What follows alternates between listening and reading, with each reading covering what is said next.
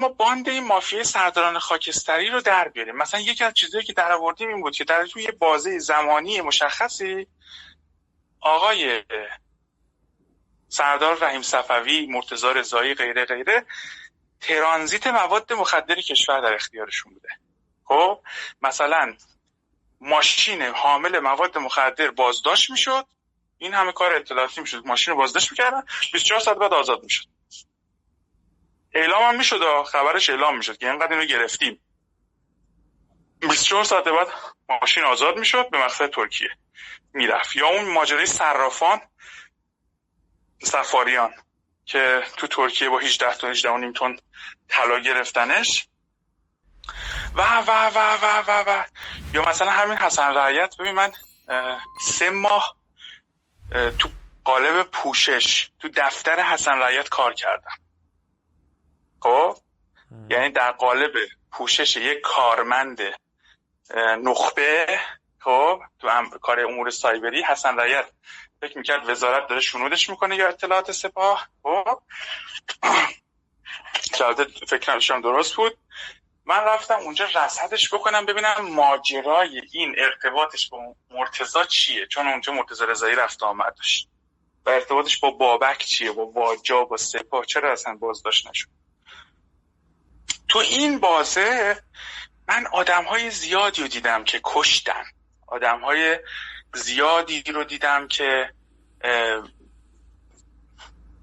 علکی ازشون اعتراف گرفته شد. جنایاتی که تو سرشون پیاده شد. فسادهای اخلاقی قضات مثل سلواتی. فیلم مثلا ماجرای لقمان روزچنگ یا پروند قادی سلواتی. من با خانم تاهری پیگیری می‌کردم. خب یه فیلم سکس فادی سلواتی بود. سکس چتاش بود و غیره و غیره بمانه همشون الا ماشالله فساد اخلاقی فساد اقتصادی رانت. خب اینها تا یه جایی ما رو دیگه زده کرد. از یه جایی به بعد ما فکر می‌کردیم آقا سالمه. ما فکر می‌کردیم نظام سالمه. آقای لاریجانی و هاشمی و امثال هم سالمن. خب به حسب اینکه در مردم بچه های وزارت و نیروهای امنیتی به خاطر اینکه در معرض اطلاعات قرار دارن خب این اطلاعات خب چیه؟ جزئیات زندگی مردمه. از روابط غیر اخلاقیشون تا فسادهاشون تا غیره. خیلی شدیدن در معرض فسادن. می‌فهمی چی میگن بچه های اطلاعاتی وقتی که تو بدونی مثلا فردا داره دلار گرون میشه یا ارزون میشه وقتی که دوزار تو جیبت نباشه چیکار می‌کنی؟ پاسد میشی. لذا حجم وسیعی از بچه های واجا و اطلاعات و غیره فاسد بودن. تو این برهه من تو هیته اطلاعات خارجی رو ماجرای اومدن اون آقای جکسترو به تهران یا دیدار دیدارهای خارجی کمال خرازی اینا یه مقدار فکوس کرده بود. که متوجه یک تیمی و یک گروهی و یک سناریو یک جایی شدیم یک مجمعی شدیم به نام گروه بیلدنبرگ. که و یک بیلدربرگ. حالا تو بیلدربرگ آره. بیلدربرگ ها مجموعه مؤسساتی داشتن که از طریق مجموعه مؤسساتشون و نفرات اصلیشون ارتباطاتی رو با سران کشورهای دنیا برقرار می‌کردن و سیاست های کلی مؤسسات سیاست گذاری زیر مجموعهشون رو ابلاغ می‌کردن. حالا یه جاهایی تو میگه اصلا مگه میشه همچین چیزی؟ بله میشه. ببین مثلا تو... نمیشه حالا برای کامل بگم ولی یه چیزی بالاتر از بیلدنبرگ هست به نام کمیته 300 که اینا زیر مجموعه میته. یه آره. یه تعدادی از سران کشورها و افراد بانفوذ بزرگ مثل راکفلرها و روچیلدها و اینا هستن. شاید باورت نشه ولی اینها کسایی هستن که تعیین می‌کنن جنگ بشود یا نشود یا ایران بره بالا یا نشود. توی این داستان اینجا که ما رسیدیم ما خودمونم یعنی نمی‌دونستیم یعنی چی. یعنی چی که مثلا وزیر خارجه انگلیس باشه بیاد تهران بره با کمال خرازی دیدار کنه. یعنی چی که مثلا آقای جکسترو در پوشش خب جکسترو مشاور سازمان امای سیکسه پاشه بیاد ظریف ازش دعوت کنه بیاد تهران به صورت یک شخص بعد یه دیدارهای و افراد صاحب نفوذی داشته باشه. خب ما اینا رو مونیتور کرد مثل کی؟ حالا خیلی ها. حالا گوش کن. این ماجرا این پرونده پرونده قطوریه. فقط تهش رو بگم. تهش ته این ماجرا این شد که به این خروجی جنبندی پرونده شد که چهل سال جمهوری اسلامی رو اصلا کلا این سناریو جمهوری اسلامی همون سناریو پیرو محمد رضاست که این همون ژاندارم منطقه باشه. با این درن تو نگاه کن دیگه. خلیج فارس دست کیه؟ در عمان دست کیه؟ نمی‌دونم. یمن سوریه عراق لبنان تا همه همه منطقه دست ایرانه و تمام این کشورها از ایران میترسن. متوجه میشی؟ آره. پیرو این ایران حراسی است که تمام این عربا رو دارن میدوشن. کی میدوشه؟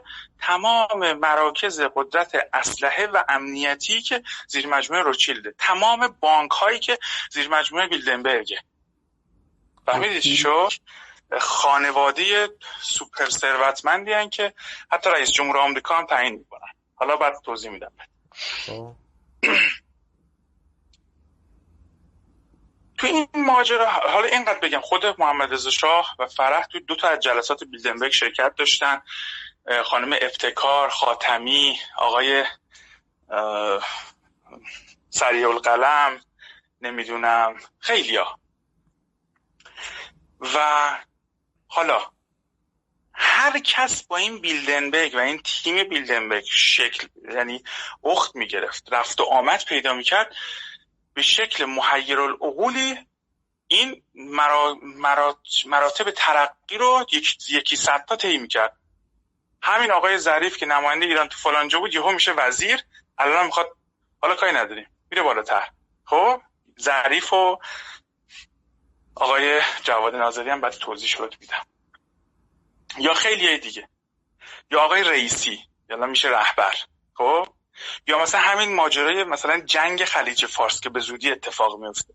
ببین کمیته بیلدنبرگ هر ماه تشکیل جلسه میده مؤسسات زیر مجموعش کارگروهاش. و خروجی جلساتش رو به صورت جلسات سالانه یا شش ماهه به بیل... تیم بیلدنبرگ میدن. جلساتی به صورت مخفیانه برگزار می‌کنن و توی این جلسه بر... تصمیم گیری کلان گرفته میشه که حالا چه کار کنیم. توی این جلسات مثلا الان یک آخرین جلسه ای که اینا برگزار کردن اینه که قبل از ریاست جمهوری ترامپ جنگ نمیشه.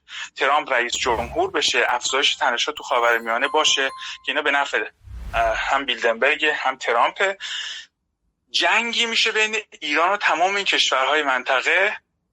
یعنی ایران می‌زنه تمام پایگاه های آمریکا تو منطقه رو و کشورهای عربی رو میتره کنه متقابلا ایران تضعیف هم میشه ها.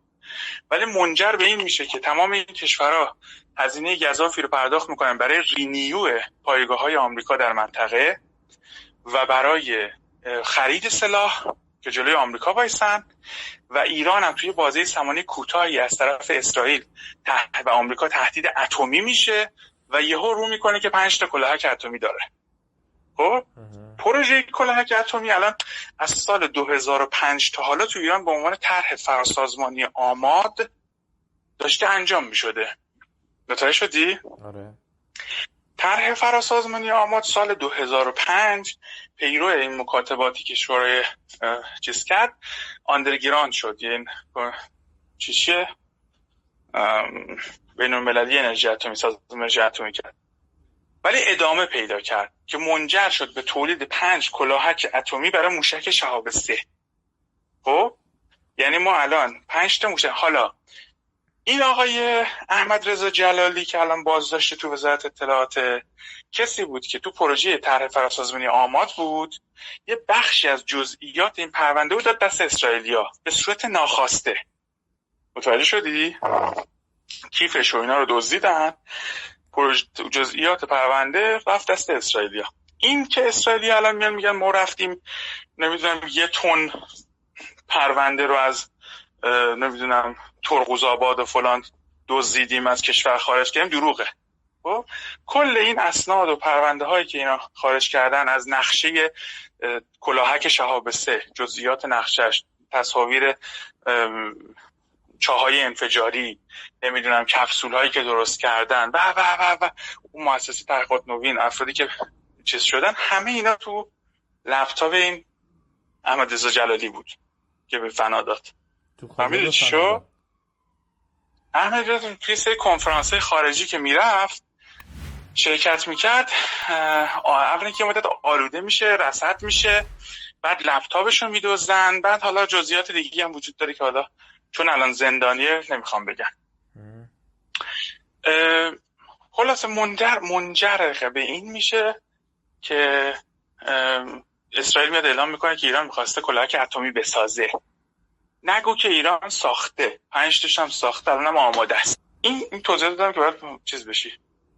ما توی این قرارگاه یه گروهی رو تشکیل دادیم بعد اینکه فهمیدیم که خود آقا هم از از اونجا پا میشن میان بهشون میگن که آقا اینجوری اونجوری اونجوری. ایشون هم میگه که مثلا آقا نمی‌گفت چرا نمی کنید برید فلان کنید. اون آقا نشسته می‌گفت تصمیم گیری بر این بوده که در منطقه این اتفاق بیفته.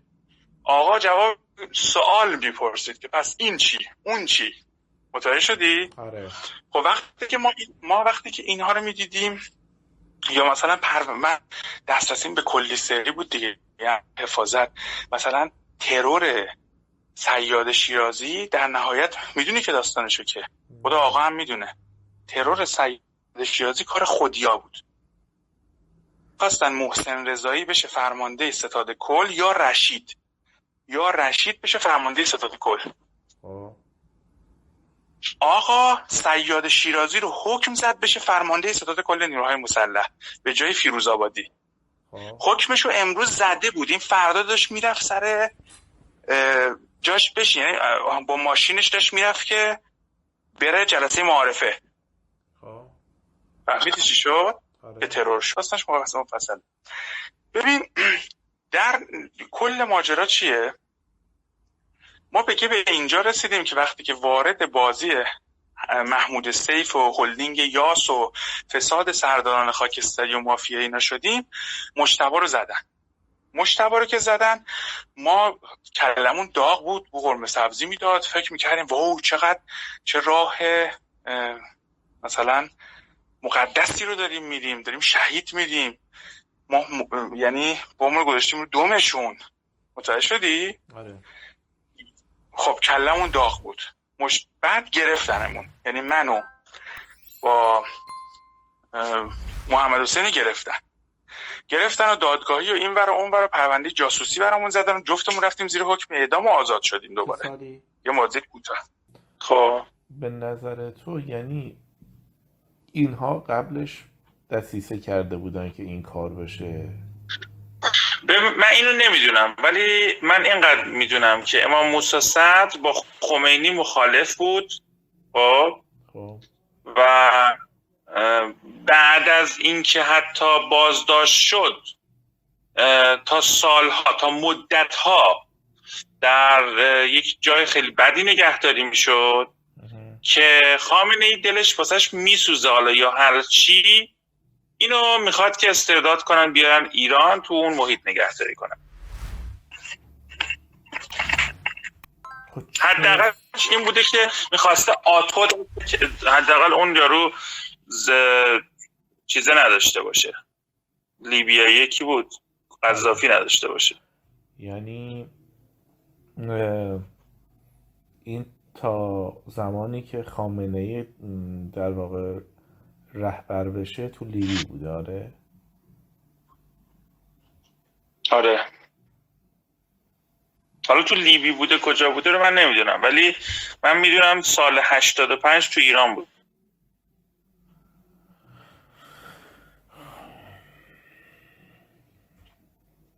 یکی دو سال بعدم مرده. پیرمرد فرتوکی هم بود. بعد ببین یه سوال. این اطلاعات رو. اون زندان میگه برای وزارت اطلاعات درسته؟ توحید ببین اون زندان مال وزارت اطلاعات هست. خب. ولی تو وزارت ببین از اون زندان شاید تو ایران کلا صد نفر نه.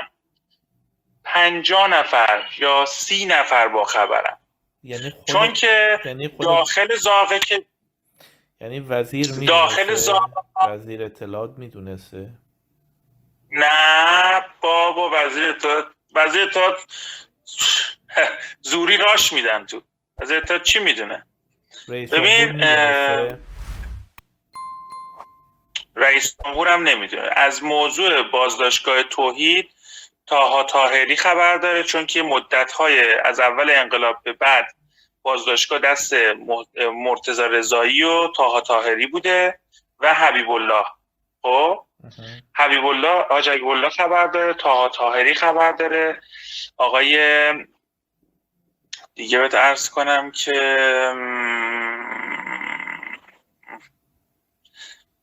این چیز خبر داره احمد خزایی خبر داره. ببین اون اون کسایی که از با از زاغه دارن مواظبت می‌کنن سربازا اونا نمی‌دونن تو چه خبره ها. خب. تو نمی‌دونن چه خبره. و کلا 20 نفر کل تیم حفاظتی که اون زاغه رو محافظت می‌کنن داخل 20 نفرن. حدودا 20 نفرن که تو چجوری فهمیدی که داخل اون چه کسایی هستن؟ خب ما رفتیم دوربینای تمام اونجا رو دادن دست ما دیگه. بذار چیزی بهت بگم. تو کشور یک سری مراکزی وجود دارن خب که اختلاف بود که این مراکز امنیتشون در اختیار کی باشه؟ از نظر سایبری و فنی سایبری. خب مثلا معاونت 332 وزارت میگفتش که من معاونت فنی وزارت اطلاعاتم مسئول تأمین امنیت یا رسیدگی به امن کردن اینها یا اوورهالشون نگهداری این سامان ها من باید باشم اها. اطلاعات سپاه می‌گفت تو نهاد دولتی من نهاد حکومتی هم امور حیاتی رفت به نظام باید دست من باشه تو امور مربوط به دولت مدیریت کن زر زیادی نزن. دفتر آقا می‌گفت من جفتتون آدم حساب نمی کنم قبول ندارم جفتتون اه، اونجور که باید من می‌خوام نیستید دلیلش هم این بود که میگفتش که این اطلاعات انقدر مهمه که اگه دست تو باشه داستان میشه دست تو هم باشه داستان میشه. یک نهاد مستقل مورد وسوق لازم بود. خب؟ مثلا دوربینای دفتر آقا دوربینای نهاد رهبری تلفن‌های همراه منطقه. می‌دونی که از تلفن‌های اون منطقه شروط نمیشه. خب. تلفن‌های دفتر آقا تلفن‌های داخل موبایل‌های داخل خب. اجازه شروط ندارن وزارت نداره سپاه هم نداره تلفن‌های اونجا رو آقا داده به قرارگاه دفاع سایبری خودش هم آدم گذاشته خب. که کنترل کنن شنود کنن همه پرسنلو یکی از به نام سیدزیا هاشمی مسئولشه. بعد مثلا یا مثلا یه جای دیگه مثلا مثل ستاد مشترک ارتش یا ستاد کل نیروهای مسلح. ستاد مشترک کل ستاد مشترک سپاه. دیگه به درس همین بازداشتگاه توحید. خب. دیگه به عرض بکنم که یا مرکز سپند که همون طرح فراسازمانی آماده. دیگه به عرض کنم که دیگه دیگه دیگه دیگه دیگه دیگه دیگه, دیگه. همینا دیگه دیگه چیز خاصی همچین نیست. اینا باید دست این باشه. یعنی اونا کنترلشون رو این داستانو می‌کنن. ضمنی که 65 کل سام- اون 60 خورده این نفری که میگی توی بازداشتگاه توحید بودن دو تا چی یه سریشون عربن یه سریشون اسرائیلی هن. یه سریشون عربن یه سریشون تو القاعده ای هن. خب؟ دیگه باید عرض بکنم که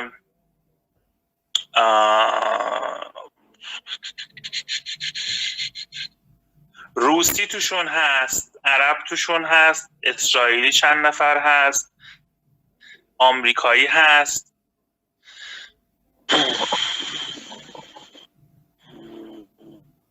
به چه دردشون می‌خوره؟ ببین اینا کسایی یعنی اونجا که من فهمیدم که به دلایل مختلف مثلا بعضیاشون رو گرفتن اگر ولشون کنن بد میشه مثلا آبروشون میره خب؟ اگه ولشون کنن. اون خب میگه کجا بودم چی شده چه خبر بوده. بعضیاشون رو گر... نمی‌کشن. نمی‌کشن. دلیلشون اینه که خامنه میگه که خب نگرش تا بمیره دیگه. از یه طرف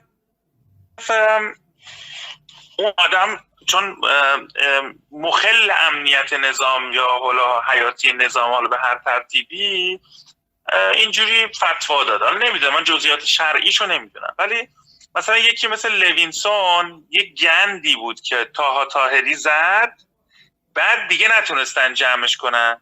از یه طرف روبویه شهروند آمریکایی تو ایران روبوده بودن از یه طرف شهروند آمریکایی که روبوده بودن حالا یه هزار تا مشکل پشت سر داستانش بود رفته بودن گردن نمی‌گرفتن که روبودیمش و اینها. چون تبعات داشت. دوازده سال ده سال دوازده سال نگرش داشتن. به خانوادهش گفتن کشتی کشت مرده اینم قبرشه. یه قبری هم تو پاکستان نشون دادن. می‌خواستن باجگیری کنن. از بابتش. دیگه انقدر گوه زدن. گفتن دیگه آقا ما که دیگه اینو چیز کردیم گردن نگرفتیم. ببرش اونجا. نمیدیمشم دیگه.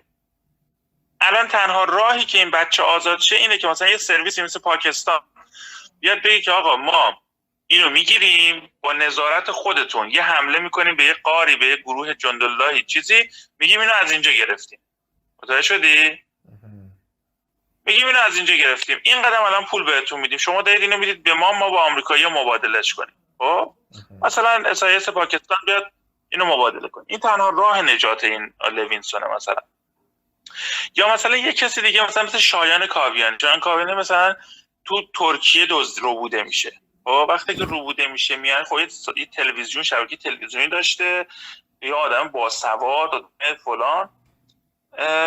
چون به پیامبرا و اینها همه اینا فوش می‌داده اینا زدن سب و نبی اعدام.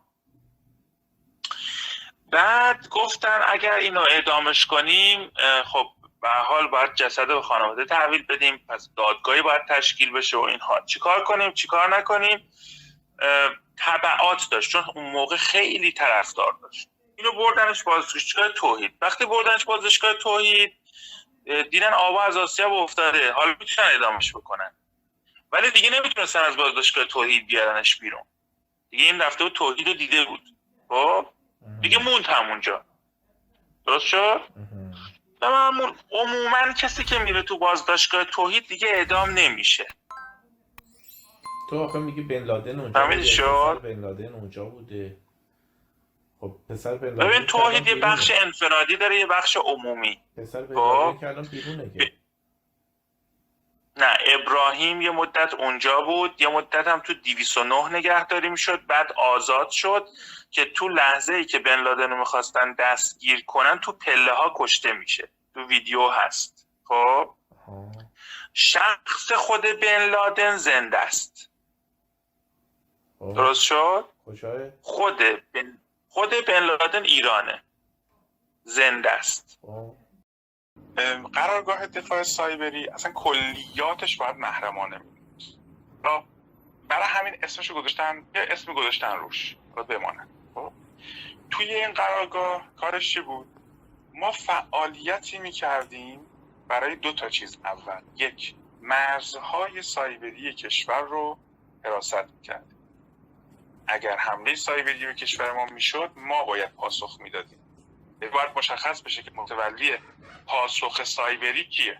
پدافند پدافند هوایی رو می‌زنه اون نیرو هوایی کار خودش رو می‌کنه زمینی کنه پاسخ سایبری کی باید بزنه؟ مثلا جوابشو بده. ما باید بزنیم.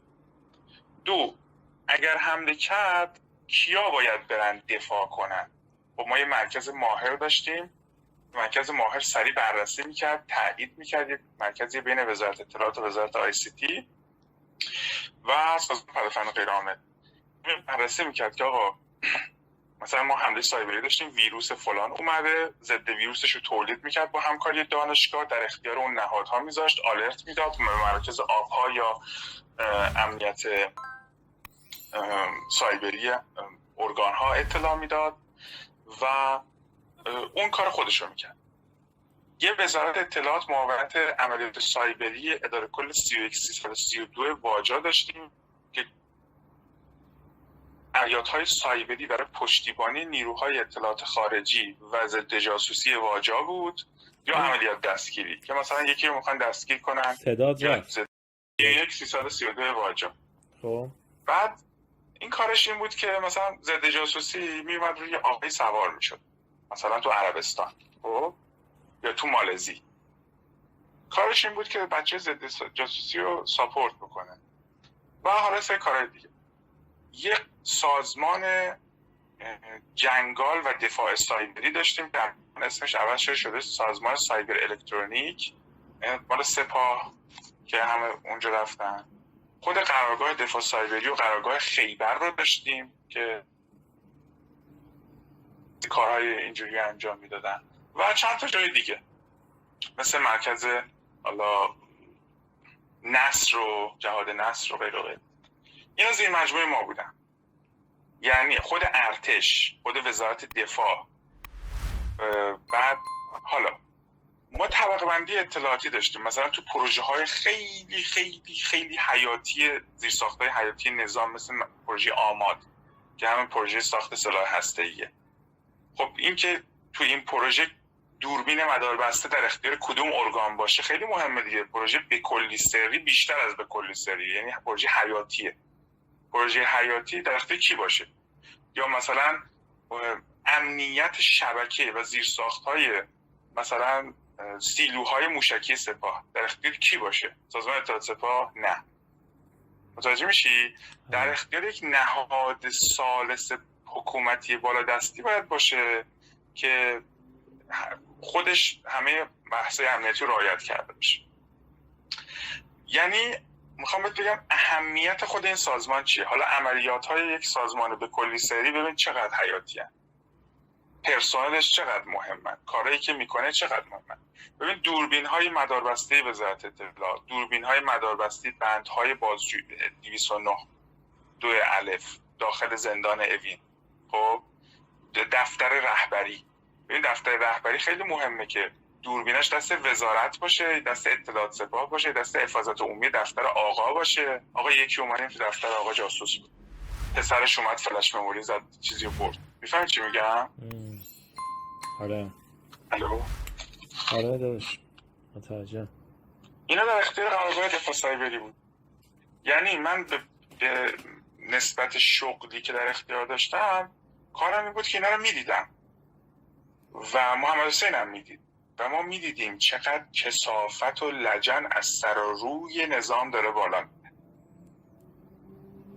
ببین من کسی بودم که پا شدم خانم تاهری زینب تاهری وکیلم بود دیگه. زینب گفتش که من رفتم وکالت محمد سلاس رو گرفتم راننده اتوبوسی که رفت تو پاسداران رو مردم. روی پلیسا.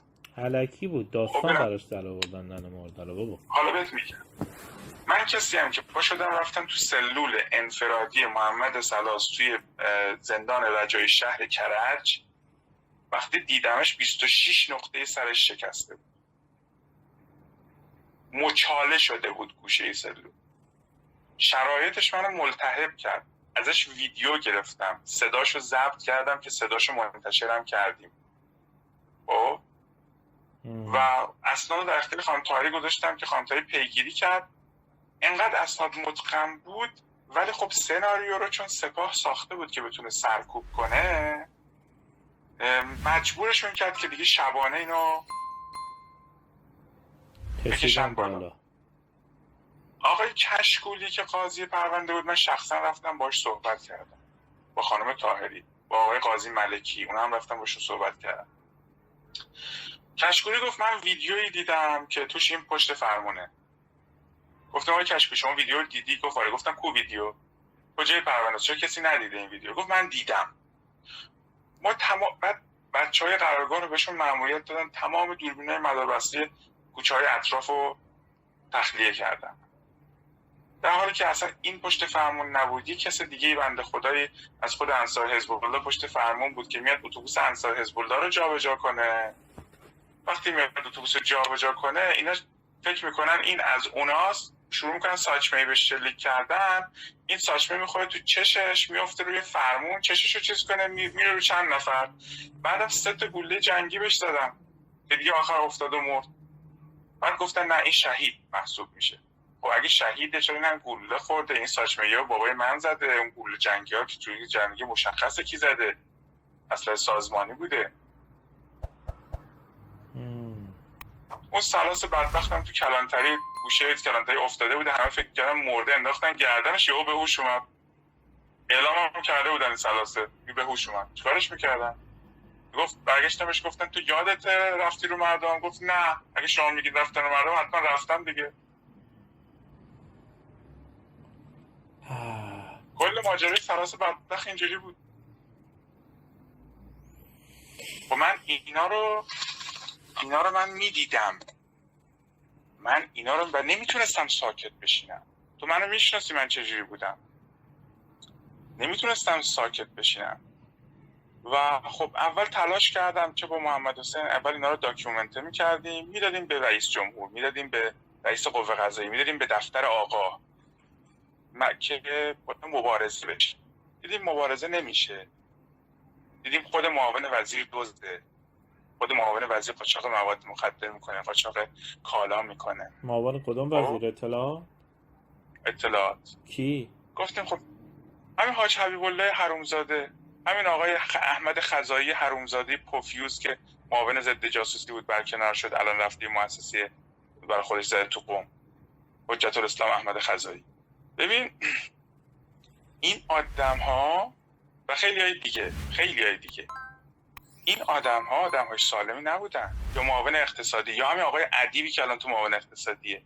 اینها آدم های سالمی نبودن آدم صالحی نبودن. اینا آدم بودن که پول می‌گرفتن رشوه می‌گرفتن و خیلی دیگه. ببین این عملیات ویژه معاونت عملیات ویژه وزارت اطلاعات خب؟ خب. صدامو داری؟ یعنی کارش چی بوده؟ خود خمینی دستور تاسیسش رو میده. کارش ربایش قتل ترور شکنجه و دستگیری های خاصه. چون کل وزارت اطلاعات دستگیری می‌کنه. عملیات ویژه انجام میده خب؟ یعنی اینجوری نیست که و این اینکه تاسیس شد خب ترور بختیار حادثه میکنوز اون آرژانتین اینا رو استارت زد. وقتی که این رو استارت زد بعد از یه مدت گفتن خب تو داخلم یک جاهایی باید کارایی بکنیم. خب؟ اینجا همزمان شد با اینکه مرتضی رضایی شد فرمانده سپاه. بعد رفتش خمینی برگشت گفتش که آقا اگر قرار ما انقلابمون خیلی پیشرفت کنه فلان شه بیسار شه باید ما یه سری جاهای دیگه هم تو دستمون باشه. گفت کجا؟ گفت اگه مثلا مواد مخدر تو دست ما نباشه تو دست اوناست. پس ما بگیریمش تو دست خودمون. این قبول کرد. الان ترانزیت مواد اینو انجام میدن یا مثلا یا یا یا مثلا استناد کرد به قاعده فقهی افسدون من فاسد. گفت اگر مثلا لازم یه جایی یک آدم بیگناهی کشته بشه تا آبروی حکومت اسلامی حفظ بشه تا استحکامات حکومت اسلامی حفظ بشه قاعده فقهی آیه خمینی بود. گفت اشکالی نداره. خب؟ و این شد که مثلا انفجار حرم امام رضا خود وزارت اطلاعات شد. انفجار مسجد سید الشهدای رهبویان وسال شیراز. خب سال 87 منفجرش کردن. 14 تا کشته داد 208 نفر زخمی. خب؟ بعد یا مثلا ترور تاجیک ترور حاجیان ترور اینها پروژه هایی بود که فقط معاونت عملیات ویژه انجام میده. حالا معاونت عملیات ویژه شکنجهگاه رسمی داره شکنجهگر رسمی داره. اصلا ترور کارش همه ترور و قصد همه می‌دونن حقوق می‌گیرن بابت این کار. نمونه کار معاونت عملیات ویژه قتل های زنجیری بود. تو پرونده قتل زنجیری بالغ با 400 بار اسم معاونت عملیات ویژه هم اومده. اداره کل عملیات ویژه در زمان قتل زنجیری زیر مجموعه معاونت امنیت بود. کل پرسنلی که تو بحث قتل زنجیری بودن و پرسنلی که بازجویی های فنی اونا رو کردن الان آزاد و زندن و تو وزارت اطلاعات تو معاونت عملیات ویژه دارن کار می‌کنن. خب؟ آره. یعنی آقای جواد آزاده آقای مصطفی کازمی آقای باوند آقای آلیخانی همه اینا هنوز زندن و توی اونجا. من عکساشون هم بهت میدم حتی تو مستند. خب؟ عکسای جدید و قدیمشون. خب؟ خوبه. خب ببین این نشون دهنده چیه؟ وقتی شکنجهگاه رسمی هست یعنی خامنه ای دستور داده. وقتی 107 نفر می‌برن شکنجه می‌کنن یعنی می- می- میشه داخل وزارت اطلاعات تو پرنده پر بزنه همه می‌فهمن. مثلا تو بری شکنجه کنی هیچکی نفهمه. متوجه میشی؟ آره. این جزئیاتی داره. خب حالا این پرونده ها به هم وصلن. یعنی چی؟ یعنی ترور دانشمندای هسته‌ای و این معاونت کرده. خب. یا مثلا این انفجارها که بهت گفتم یا ترور بچه های هسته بچه های سایبری و اینا انجام دادن. خب حالا اینا ربط پیدا می‌کنن به پروژه آماد همشون.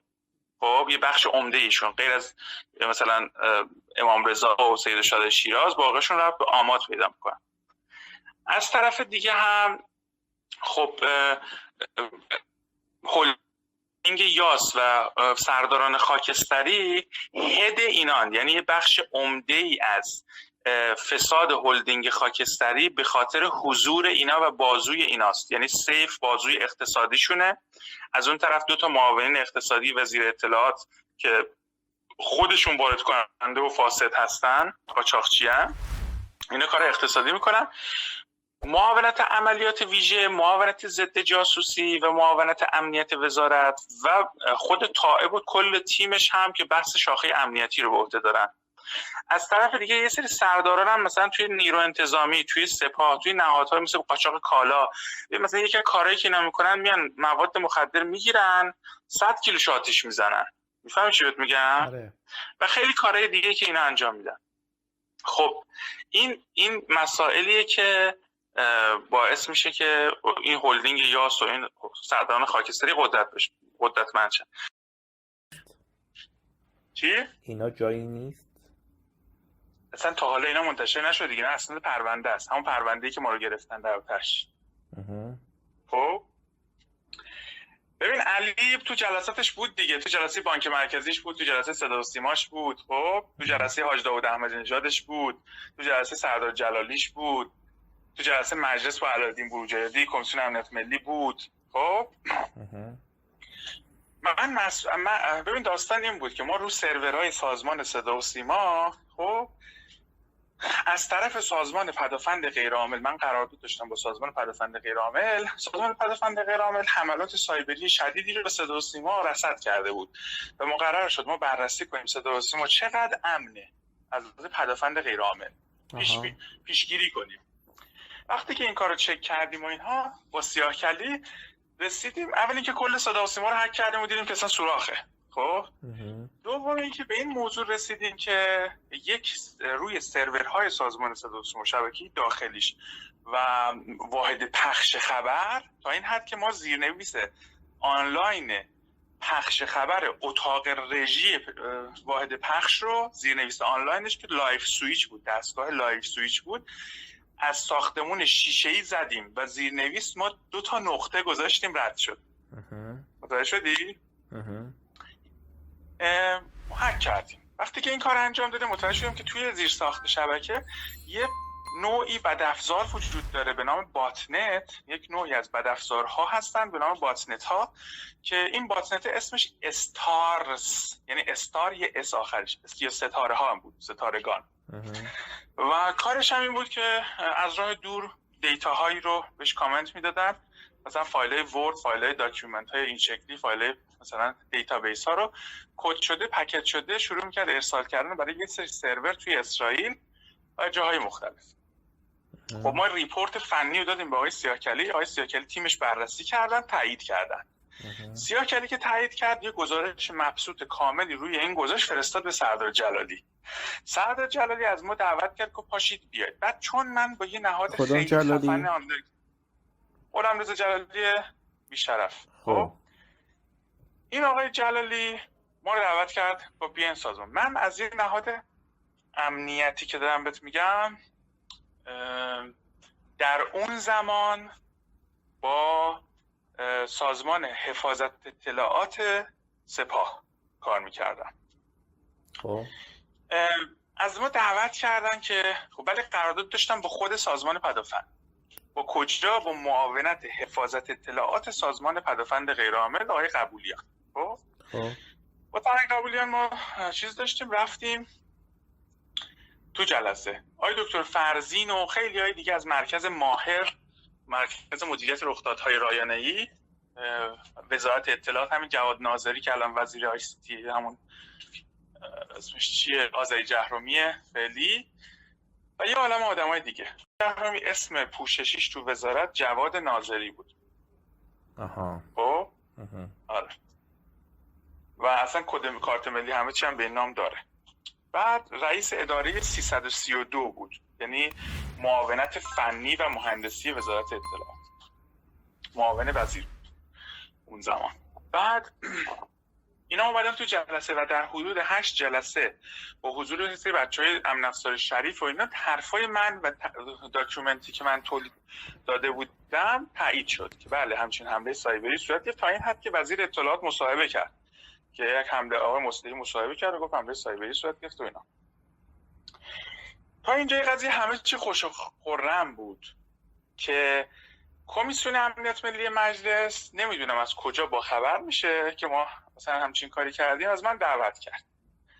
از آه, تا اینجا همه چی خوش خورم بود تا اینکه شورای عالی امنیت ملی به من گفتش که خب شما که این کار کردی بیا زیرساخت های حیاتی کشور در بعد آی سی تی رو مثل مجلس مثل صدا و سیما مثل مخابرات مثل دیگه خدمت درس کنم که جای مختلف. اینها رو تست آسیب پذیری و نفوذ پذیری کنید. یعنی پنتریشن تست کنید با توجه به اینکه شما مورد وسوق شورای عالی امنیت ملی هستید. همه همه چیز منو بررسی کرده بودن. چون من قبل از اونم تو وزارت دفاع بودم. تو مؤسسه آموزش تحقیقات صنایع دفاع بودم. ربات کوسه ماهی و خیلی کارهای اینجوری درست کرده بودیم. دیگه کامل من میشناخت ما چی شدیم؟ ما مسئول تحقیق و تفحص سایبری. آه این تا اینجا. قرار بر این شد که ما مسئول تست آسیب پذیری و نفوذ به زیر ساخته حیاتی کشور در بود آی سی تی بشیم خب ما چیکار کردیم؟ زدیم و حالا قرار بر این بود که شورا گفته بود وزارت اطلاعات معاونت فنی یعنی جواد ناظری اینا 1500 میلیارد تومان بودجه محرمانه گرفتن. الو. دارم میشنوم که زیر ساخته ICT کشور رو در بود ICT امن کنن. حمله سایبری بهمون نشه و این داستانه. ولی گزارشات سازمان پدافند غیر عامل بعد این حمله ویروس Stuxnet بعد اون حمله jamming ی که رو صدا روز مناظری احمدی نژاد و موسوی انجام شد که واحد پخش چیز جامعه جمع قطع شد. مجبور شدن از رو خیابون الوند برن رو پخش. و سکه چند ثانیه‌ای داشت. اینها باعث برای این شد که اینها بخوان یک بررسی فنی انجام بدن که وزارت اطلاعات این پولی که گرفته رو خرج این کاری که گزارش داده کرده یا نکرده. و با توجه به اینکه مسئول امنیت شبکه کشور و در آی سی تیه چقدر این موضوع صحت داره که امن هستیم یا نیستیم؟ آسیب پذیر ما تست کنیم آسیب پذیر هستیم نه؟ لذا با حکم آقای جلیلی و غیره ما رفتیم شور... تو کمیسیون امنیت ملی مجلس. خب, خب. قبل از این داستان با حکم جلالی. با, با حکم جلیلی. جلیلی از شورای عالی امنیت ملی. خب, خب. همزمان با ماجرا از طریق علی و یه بند خدایی که تو بشناسی یا نه آقای کمایی. پا شدیم رفتیم. همونی که آقای همونی که همونی که پتروشیمی و اینا هم داشتن تو؟ آره آره. خب. آره اون با علادین بورجردی دوست بود. ما قرار بود فردا بریم تو کمیسیون امنیت ملی. شب قبلش رفتیم تو کاشی سامان. زشه دیگه رزیدانس علادین بورجردی زده بندش اونجا می‌کنه. رفتیم اونجا پیش علادین بورجردی من توضیح بهش اول اشراف بهش دادم که ماجرا از چه قراره. اهمیت ماجرا چیه؟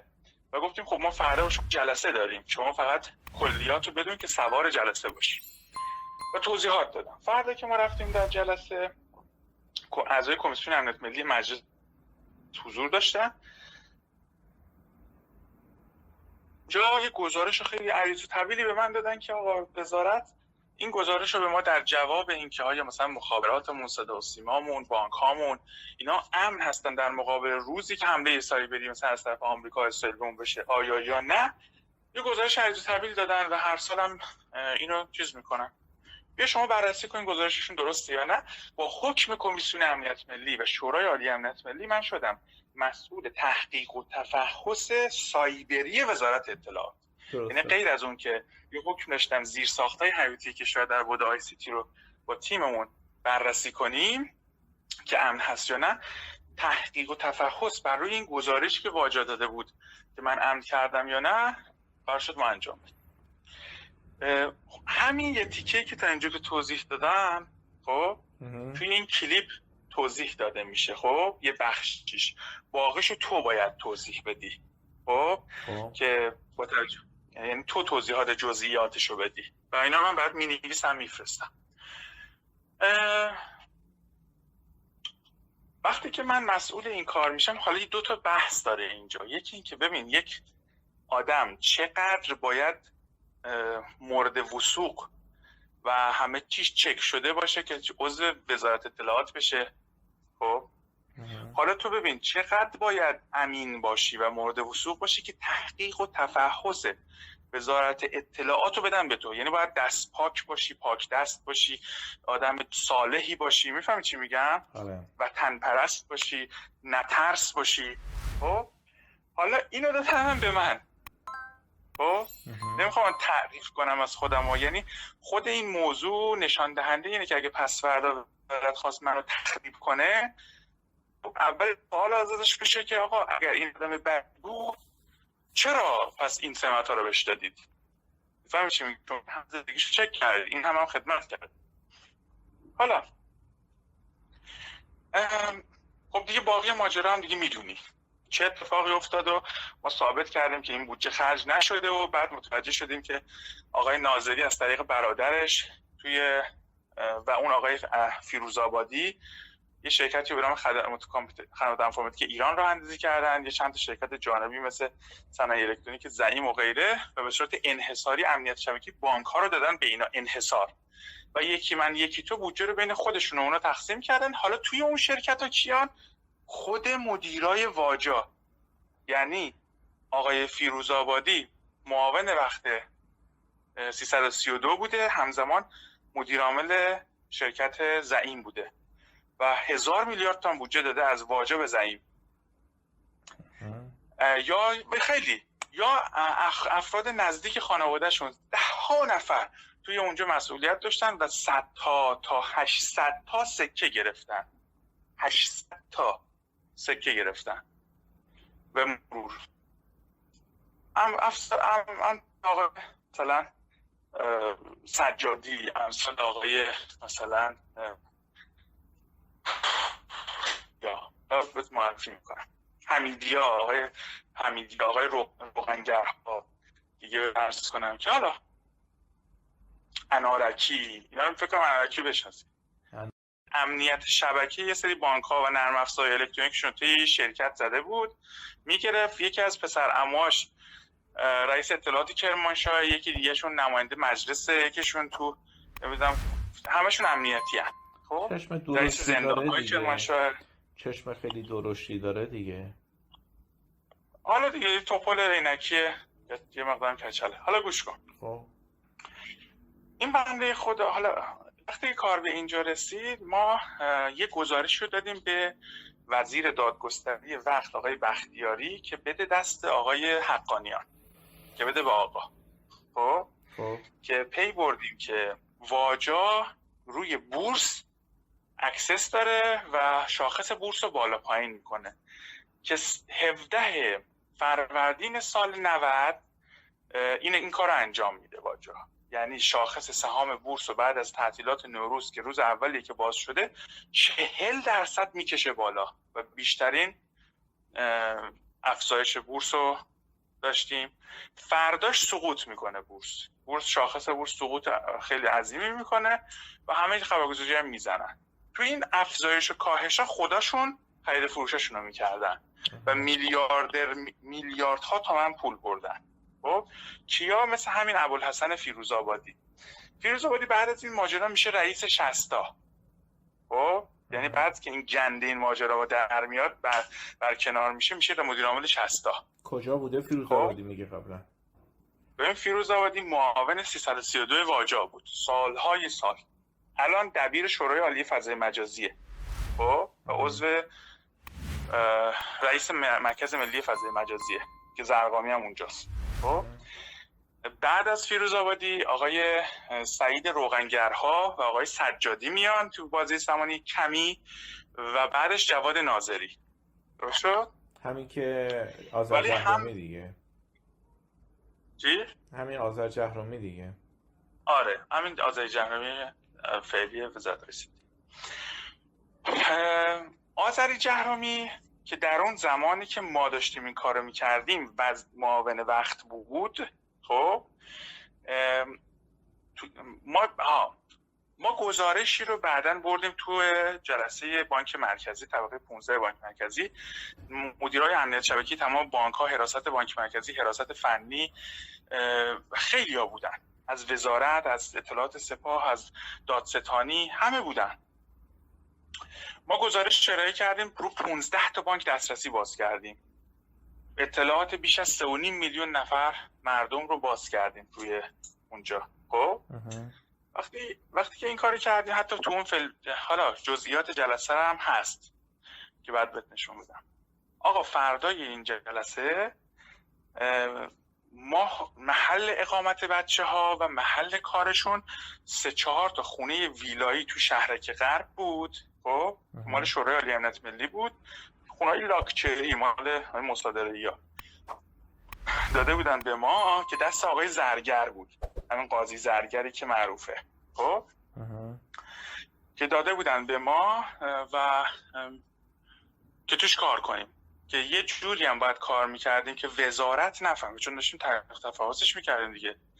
وزارت پا میشه مکالمات منو شنود می‌کنه می‌بره پیش جعفری شعبه چهار دادسرای اوین میگه آقای جعفری این آقا این همه تو خارج کشور رفته دوره دیده الان اومده اینجا یه تیم هکری تشکیل داده به صورت در پوشش شرکت آیتی تو شهرک قبل داره زیر ساخته کشور رو هک می‌کنه و جاسوسی سایبری می‌کنه و مسلح هم هست راست میگه منم مسلح بودم. تو تلفن مثلا در اسلحه صحبت کردم. آقای جعفری هم فرود به مخفی مخفیگاه و حکم تیر و دستگیری و اینها میده. از دادسر شاید مقدس یعنی بنده خودم از همه جا بیخبر یه صدای مکالمات ما رو شنیده میگه بله دیگه. دارن در تو با حک شبکه بانکی حرف می‌زنن در اسلحه صحبت می‌کنن. این یارو هم که واقعا رفته خارج از کشور رو مثل داستان. آقا اینا میریزن ما رو بازداشت می‌کنن. فقط هلیکوپتر نیاوردن برای بازداشت ما. یعنی از سمت اتوبان همت حدود 20 نفر مسلح اومدن ریختن تو خونه. از این طرف در ریختن در کردن که ما محافظین شورا اسلحه کشی که کردن یه داستانی شد بعد در واز کردن اونا اومدن تو. اومدن تو همه ما رو بردن. همه یه بچه ها رو به نام های دیگه در 209 ریجیستر کردن. رضا تهرانی رئیس 209 هر روز به من سر می‌زد. و من اونجا متوجه شدم که اسم من رضا فریبرزی ثبت کردن. خب؟ بچه های تیم منو بعد از 15 20 روز ازشون نامه التزام به همکاری می‌گیرن و با سند آزادشون می‌کنن. جذب خود یکیشون جذب تیم آقای انارکی میشه میشه دوتاشون جذب خود معاون فنی و واجه معاونت عمل سایبری میشن. چند تاشون هم حالا جای مختلف یعنی با خودشون مجبور به کار میشن. و من میمونم و یه نفر دیگه به نام امیر براتی که این امیر براتی نفوذی واجا بود تو تیم من. این رو لابلای کار که ما انجام میداریم یکی از بچه های تیم معرفی کرد گفت کارش خیلی حرفه‌ایه خودش هم تمایل نشون داد که با من کار کنه. وقتی که وارد تیم شد نگو عامل واجا بوده اطلاعات تیم ما رو می‌برد و اونجا می‌داده. خب؟ ولی لابلای کار متوجه میشه که من چجور آدمیم و اینها به من گفت که من داستان فهمیدی چی شد. یعنی علاقمند میشه به شخصیت من و به حالا نمی‌خوام به نوع کاری که ما داریم می‌کنیم و حالا رابطی دوستانه که با بچه ها از صداقتی که از حالا اینکه همچین چیزی نبوده سر همین موضوع اونم نگر داشتن که ادبش کنن. خب؟ که بگن که با ما بودی چرا مثلا ما رو دور زدی. خلاصه. ما رو نگه داشتن سه ماه و 16 روز انفرادی بودم. بعد از سه ماه و 16 روز انفرادی دیگه خب هیچی از من در نیومده بود. توی اوین منو شبانه از زندان خارج می‌کردن میبردن. یه جایی یه اتفاقاتی میافتاد شکنجه هایی می‌شد که تا اینقدر بهت بگم یعنی اه، کمتر از یک ماه بعد یعنی حدود چهار ماه بود که من تو اوین انفرادی بودم. یه روز که می‌برن یعنی هر دو دو ماه تمدید می‌کردن انفرادی من. من رفتم ماشین پژو پژو پژو نبود. که بردن دم دادسرا تو خود زندان. از بردنم دم دادسرای شهید مقدس ابین نشسته بود تو ماشین و همین جمع آبیا و چشمند و اینها. بچه های این خیلی با من اوکی بودن. یه همه می‌دونست هی ازم سوال می‌کردن. حالا برای بند 209 که آقا مثلا تو اینو چجوری هست میمونه کار کنیم؟ یه و یکشون گفت حالا ساکت باش رئیس دادست... معاون دادستان اومد. نشنوه گیر به ما میده. خب؟ آقا اینو گفت. من عقل عقلی کردم. میگن چی میگن؟ من چشمندم دادم بالا شروع کردم زدن با دستبند به شیشه که سر و صدا کردم. آقای رشته احمدی و معاون دادستان معاون امنیتی دادستان تهران رئیس دادسرای شهید مقدس بود. اومد سمت ماشین. چرا تو سر جدا می‌کنی داده بیاد که گفتم آقای رشته. مال من ریشم در اومده بود بلند موام بلند قیافه اصلا تشخیص نمی‌داد گفتم آقای احمدی من مولوی ام. فلانی فلانی اینجوری اینجوری. گفت پسر تو اینجا چی کار می‌کنی؟ اینا چی هم گفتم بچه 209 هم گفت تو این مدت کجا بودی؟ گفتم تو 209 بودم. خلاصه گفت دستبندشو باز کنید. باز کنید. بعد دست منو گرفت و برد تو اتاق. خودش تو دادستان. بازجوها و اینا رو هم همه رو گفت پشت سرم بیایید. همه رو آورد و اینها. بازجو سربازجو کارشناس پرونده همه اینا رو احضار کرد. آقای بیگی بود کارشناس پرونده من. و گفت شما چرا اسم بعد بازپرس هم احضار کرد. گفت تو تا حالا این آدم رو دیدی؟ باز گفت نه. گفت تفهیم اتهامش کردی؟ گفت نه واقعیتش. فهمیدی چی شد. یعنی من بعد چهار ماه تفهیم اتهام نشده بودم.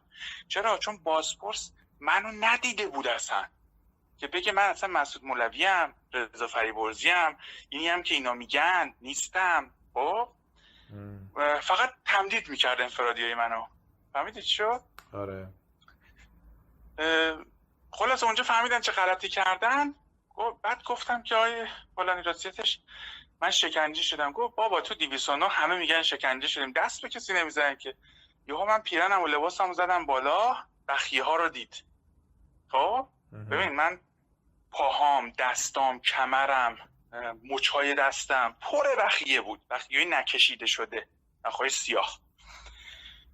پشما شیخ رو گفتنی گفت اینا چی هم؟ گفتم که پرونده از 209 بخوای. پرونده رو خواست تو بهداری 209 وقتی که می‌خوای بری تو لخت مادرزادت می‌کنن و میگن بشین پاشو نگاه می‌کنن ببینن کجای بدنت بریدگی هست. دو, یعنی دو تا دکتر. انگشتاتو نگاه می‌کنن. هر جا بریدگی یا آثار جراحت قبلی هست پزشکی قانونی هست. می‌زنن آقا مچ دست راست اینجوری اونجا اینجوری. مال من تو پرونده پزشکی زده بود سالم سالم.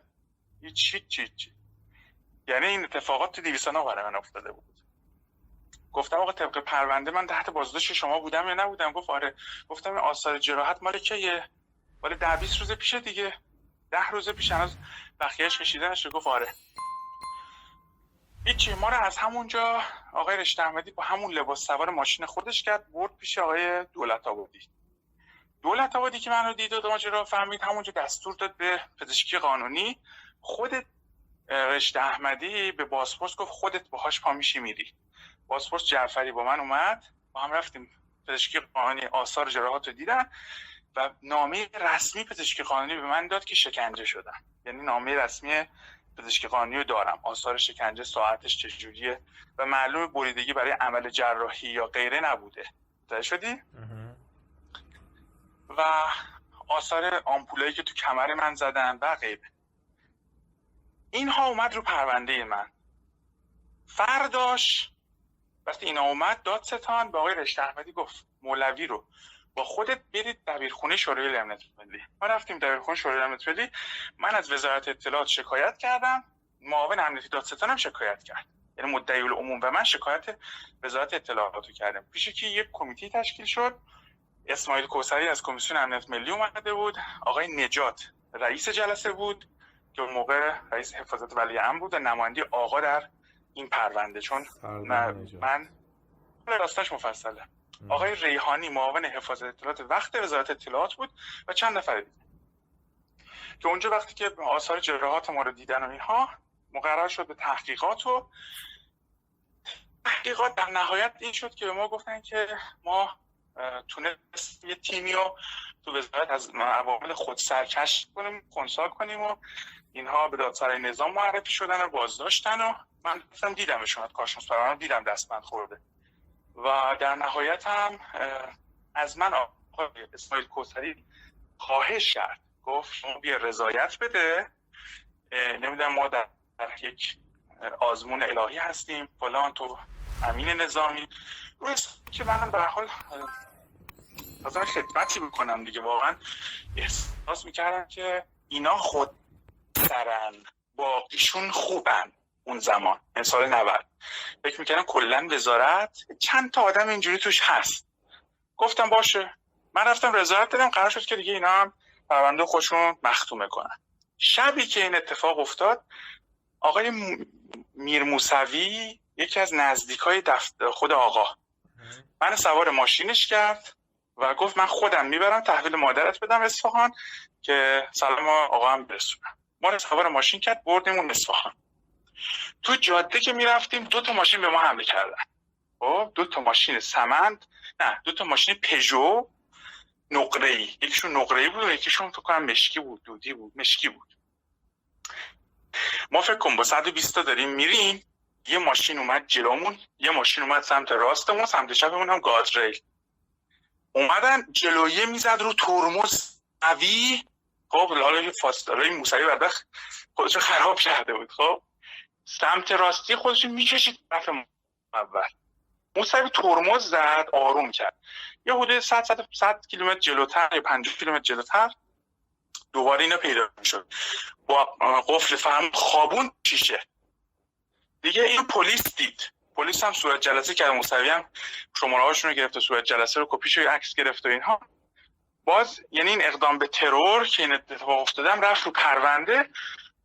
باز پرس دستور یه نامه درخواست به شورای عالی امنیت ملی در پیرو این پرونده ایشون حفاظت فیزیکی لازم داره. تا اینکه این اتفاقات افتاده و اینها آقای چیز آقای جعفری به شورای عالی امنیت نامه زد که همون که مطلع رئیس ایشون به حفاظت فیزیکی لازم داره بعد از این ماجرا. این اتفاقات افتاده. دیگه اون اتفاقات که افتاد دفتر آقا منو خواست. بعد از اینکه دفتر آقا منو خواست گفتش که خب شما نظرتون چیه؟ گزارشتون چیه؟ یه حدود سه ماه ما می‌رفتیم و میومدیم تا از من خواستن که طرح کلیات تاسیس قرارگاه دفاع سایبری کشور رو که آقای جلالی می‌گفتی سردار جلالی میگفتش که مسعود مولوی به من اینا رو پیشنهاد داده بنویس فردار بیار. منم نشستم حدود 300 400 صفحه از روی حالا قرارگاه سایبری آمریکا یا مراکزی مثل تو آلمان و انگلیس و غیره. اون چیزی که مد نظرم بود نوشتم یه چیزی بهش اضافه کردم بردم دفتر آقا. بردم دفتر آقا آقای سردار جلالی رفت مصوبه و دستور آقا گرفت. تاسیس قرارگاه دفاع سایبری رو گرفت. بعد گرفت زیر مجموعه خودش یعنی سازمان پدافند غیرعامل یک قرارگاهی تشکیل شد قرارگاه دفاع سایبری. من رفتم اعتراض کردم. گفتم آقا مثلا این جایگاه زیر مجموعه ستاد کله. و بالا, بالا دست ارتش و سپاه باید باشه که بتونه تو هر کدوم نیرو داشته باشه. مثل قرارگاه پدافند هوایی که تو هر کدوم اینا پدافند داره. بعد قانونش رو اصلاح کردن. اون آقای امیر تیمسار خاتم بگی که مسئولش بود عوض شد. آقای جلالی هم برکنار شد روی پدفند سلشگر ایزدی مصطفی ایزدی شد. مسئول قرارگاه دفاع سایبری. شد مسئول حالا حالا ما رفتیم قرارگاه دفاع سایبری می‌بینیم یه مش پیرمرد جمع کرده اونجا چرت و پرت میگن خب؟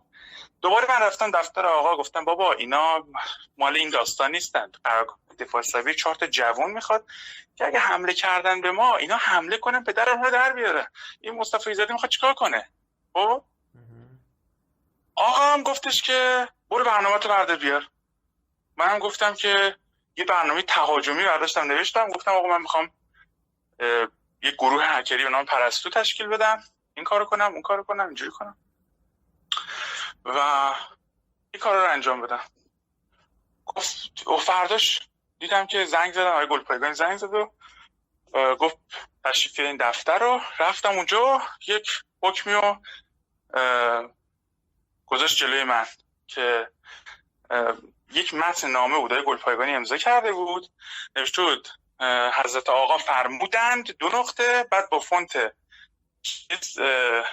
به آقای مولوی با فونت چیز نوشته که به آقای مولوی بفرمایید که کارشون رو شروع کنن تا با همین امکانات و همین اختیارات شروع کنن تا حکمشون صادر بشه. داره اینا رو؟ اینا رو دارم آره. خب. بعد خب این که خورد دیگه خب من دیگه چجوری مثلا جونی گرفته بودم و منم دیرم شد باید برم وقت گذشت. بعد به جونی گرفته بودم حدود از این چین که برگشتید و اونجا توفیق قاعدتا بالاخره شما تا همین مرحله فینال یه امتیازاتی قطعی دارید. که اونها دیگه مطرح میشه جهانی مطرح میشه روشن میشه. و هر جایی که نیازی بود که من دخالت کنم کمک کنم می‌تونم شخص آقای دوری نجف آبادی درگیر یک پرونده فساده که در هفته اخیر 23 نفر بازداشت شدن به خاطرش و پای آقای دوری نجف آبادی به وضوح در پرونده به عنوان یک متهم با اسناد و ادله بسیار زیاد هست به همراه پسرش.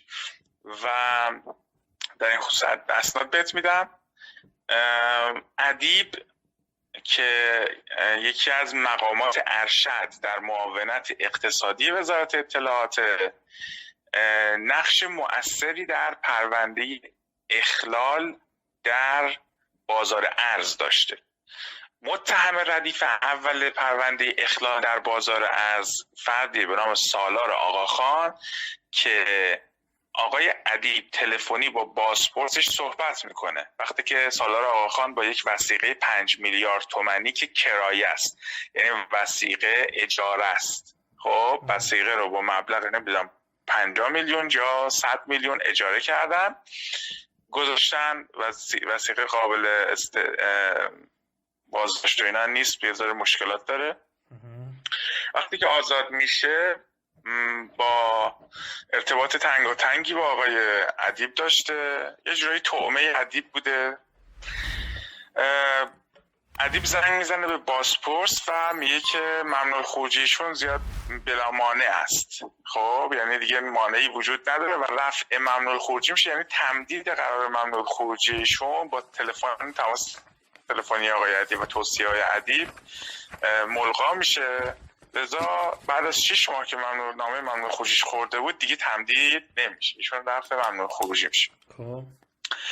این یکی از نقش موثر. دو در پرونده اخلال در بازار از شما نگاه کنید گر گردش کار پرونده و گردش کار پر... نهایی پرونده سالار آقا خان و نامه که روی پرونده خورده سراحتا گفته که مشمول رفت اسلامی به خاطر همکاری هایی که شده بشه.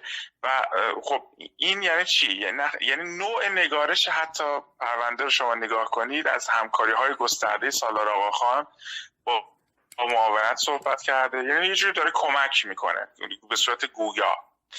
موضوع بعدی که هست اینه که تایید صلاحیت کتبی سالار آقا خان رو آقای ادیب داده از طریق بانک مرکزی و مرجع مربوطه به رئیس کل بانک مرکزی و معاونت ارزش یعنی قبل از همکاری. و کلیه فعالیت های نقل و انتقال مالی و غیرش تحت نظارت آقای عدی بود. سالار آقای پسر 28 ساله است الان 29 سالش شده.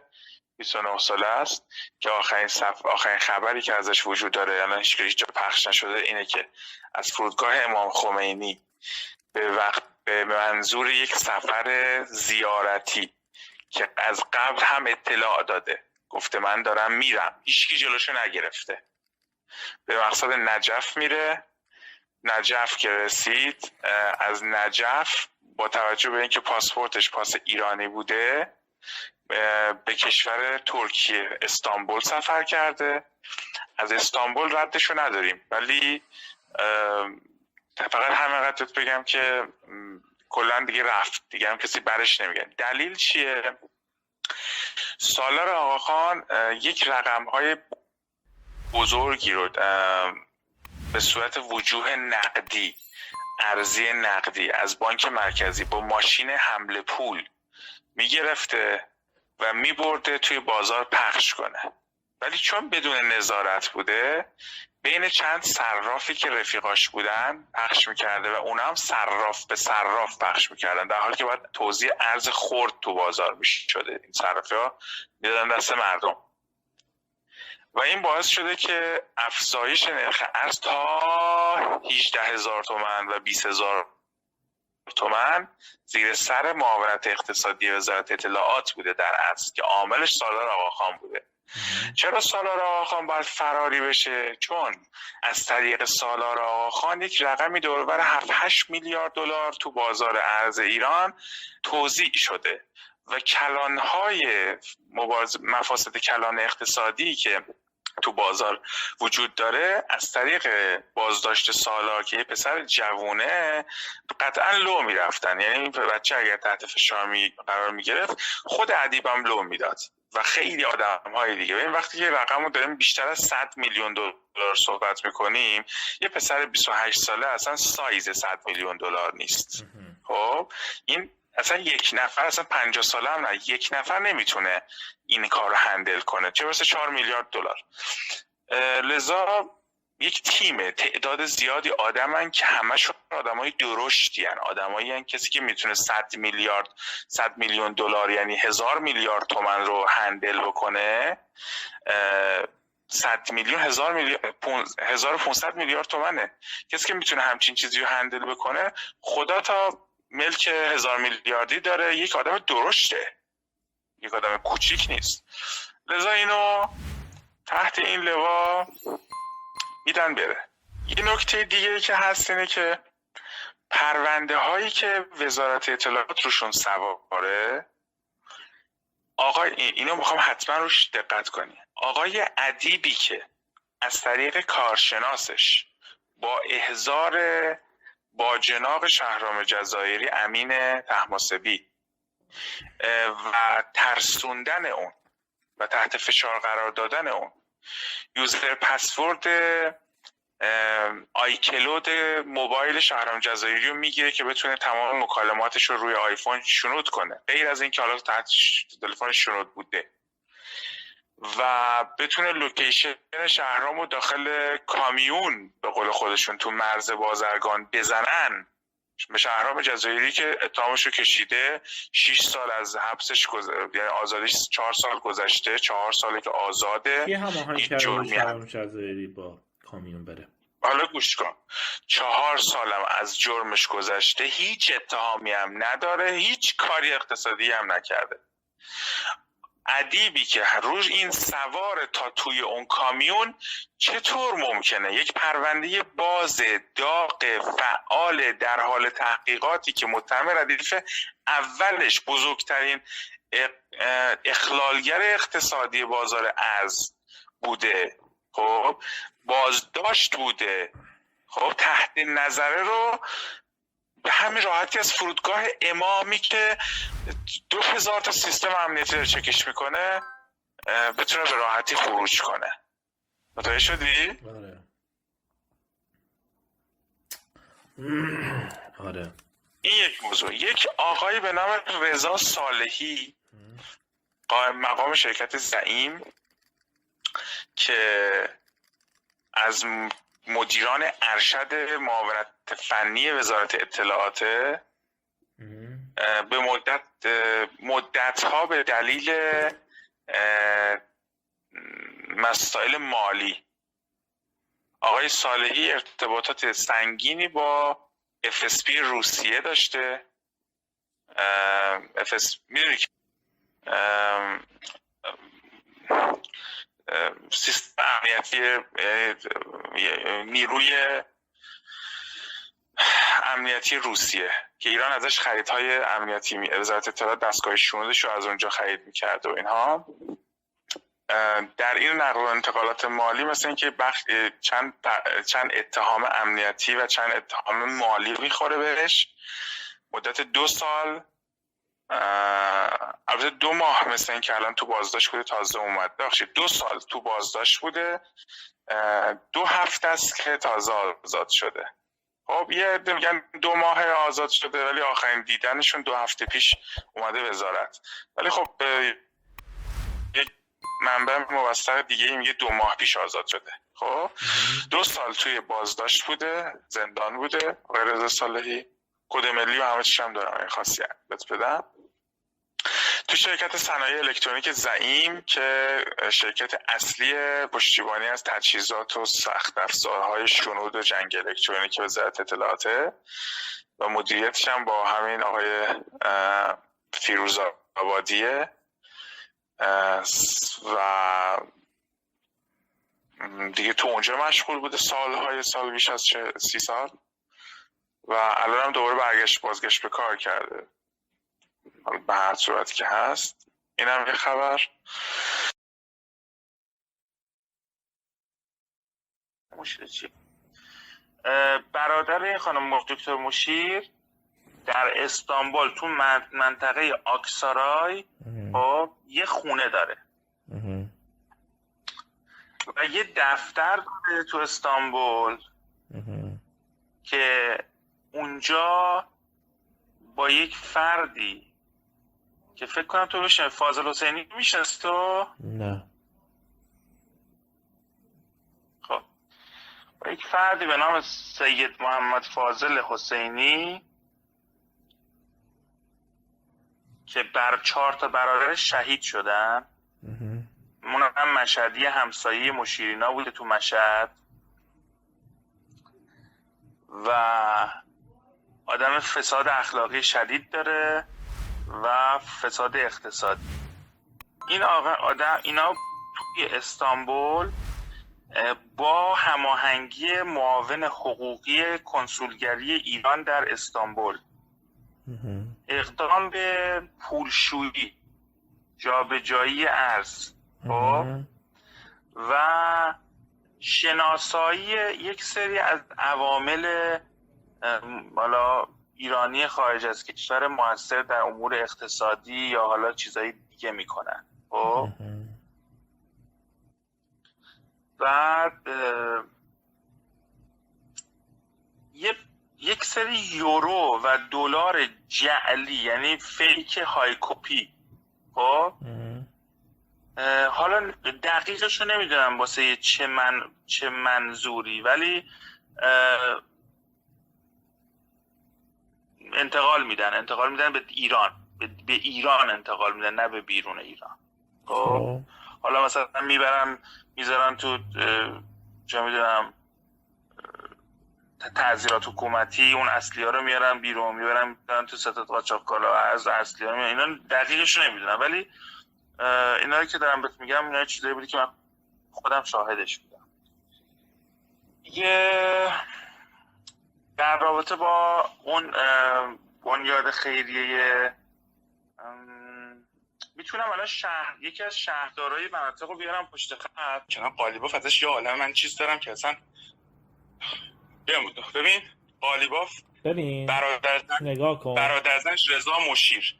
خب. و زنش خانم دکتر مشیر. برادرش رضا مشیر تو آکسارای استانبول یه خونه داره. خب؟ خب. کارش کارش با یه آقایی به نام محمد فاضل حسینی توی استانبول فقط پولشوییه. پولشویی پولای جمهوری اسلامی مال وزارت. خب؟ اون مشیر زنش خانم دکتر مشیر که از اون مؤسسه خیریش بگیر تو برو الا ماشاءاللهش یا الان فایل صوتی هم ازش دارم. خب؟ تا همین آقای سرداری که الان داخل حفاظت بازجویاش هست. این سردار همین جانشین قالیباف؟ شریفی. شریفی. این شریفی عضو هلدینگ یاس بوده. خب؟ ماجراش رفت به هلدینگ یاس؟ داره هلدینگ یاس چیه؟ هلدینگ یاس هلدینگ یاس قلب تپنده مافیا خاکستری بود. که الان تبدیل شده به هلدینگ سبز ملل پردیس سبز ملل. خب اسمش عوض شد خب این اصلا یک چیزی توش محمود سیف هست میرکازمی هست اصلا یه چی ببین این بگم مسعود من به نظر من خب The Iranian regime also continues to export cruelty outside its own borders. Last week, an Iranian dissident, Masoud Malvi, was assassinated in Istanbul after he defected to Turkey from Iran.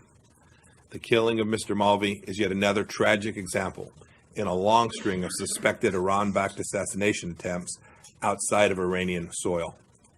The regime's brutality and immorality know no international boundaries.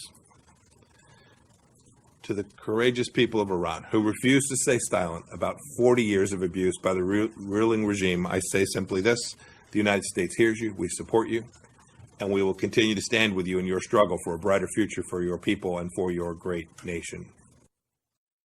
وزارت دارم. خب اوکی. نه نگاه کن. وزارت یک معاونت زد داره. یک معاونت معروف به معاونت زد بهش میگن تو داخل. معاونت زد خودش یک معاونت پشتیبانی داره. یک معاونت اداره اها معاونت زد یک اداره کل ضد جاسوسی داره. اداره کل هماهنگی داره اداره کل پشتیبانی داره اداره کل بیسیم که معروف شده به ارتباطات داره.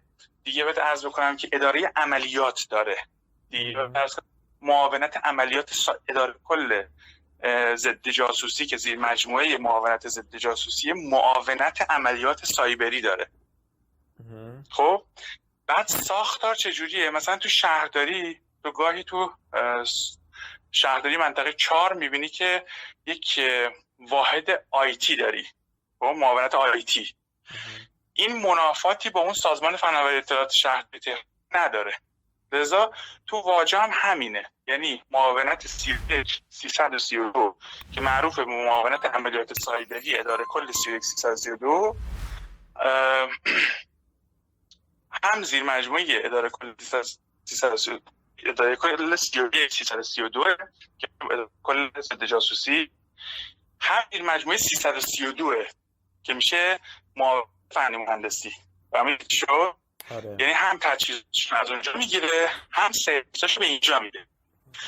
کاری که معاونت عملیات سایبری می‌کنه با کاری که معاونت فنی مهندسی می‌کنه یعنی مثلا معاونت ضد جاسوسی اداره کل عملیات سایبریش عملیات سایبری داره کل ضد جاسوسی کارش چیه؟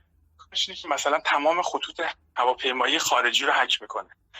تمام هتل های مثلا ترکیه سازمان UN سازمان ملل اداره مهاجرت کشورهای اطراف نمی‌دونم.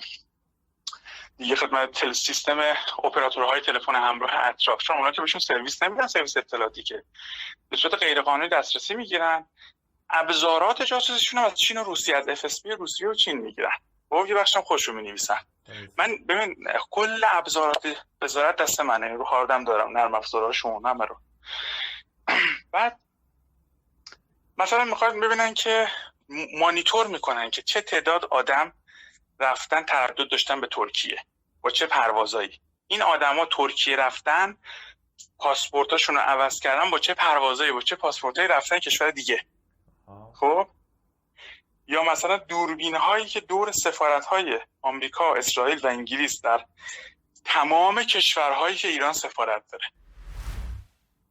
اولویت هم با کشورهای دورمونه مثل ترکیه، عراق، افغانستان، امارات. خونه های خریدن. حالا سپاه همین کار کرده اطلاعات سپاه. مجزا. خونه خریدن. مانیتور گذاشتن. تیم تیمی متعقب مراقبت گذاشتن. دم سفارت تو کافی شاپ نشسته داره. فیلم برداری عکاسی می‌کنه. ورود و خروج ها رو به درپای سفارت آمریکا سفارت اسرائیل مانیتور می‌کنن با دوربینای قوی. داشته کی میره تو کی میاد بیرون. ایرانی میره تو یا نمیاد میاد بیرون. دیگه به عرض بکنم که بیمارستان ها نیروگاه ها اینا رو حک می‌کنن. بعد لابلای این دیتا ها وقتی که لازم رو کیسی سوار بشن search می‌کنن می‌بینن که خب بله مثلا آقای علیرضا ساسانیان با هواپیمایی Turkish Air به مقصد مالزی تاریخ فلان با شماره پرواز فلان رفته.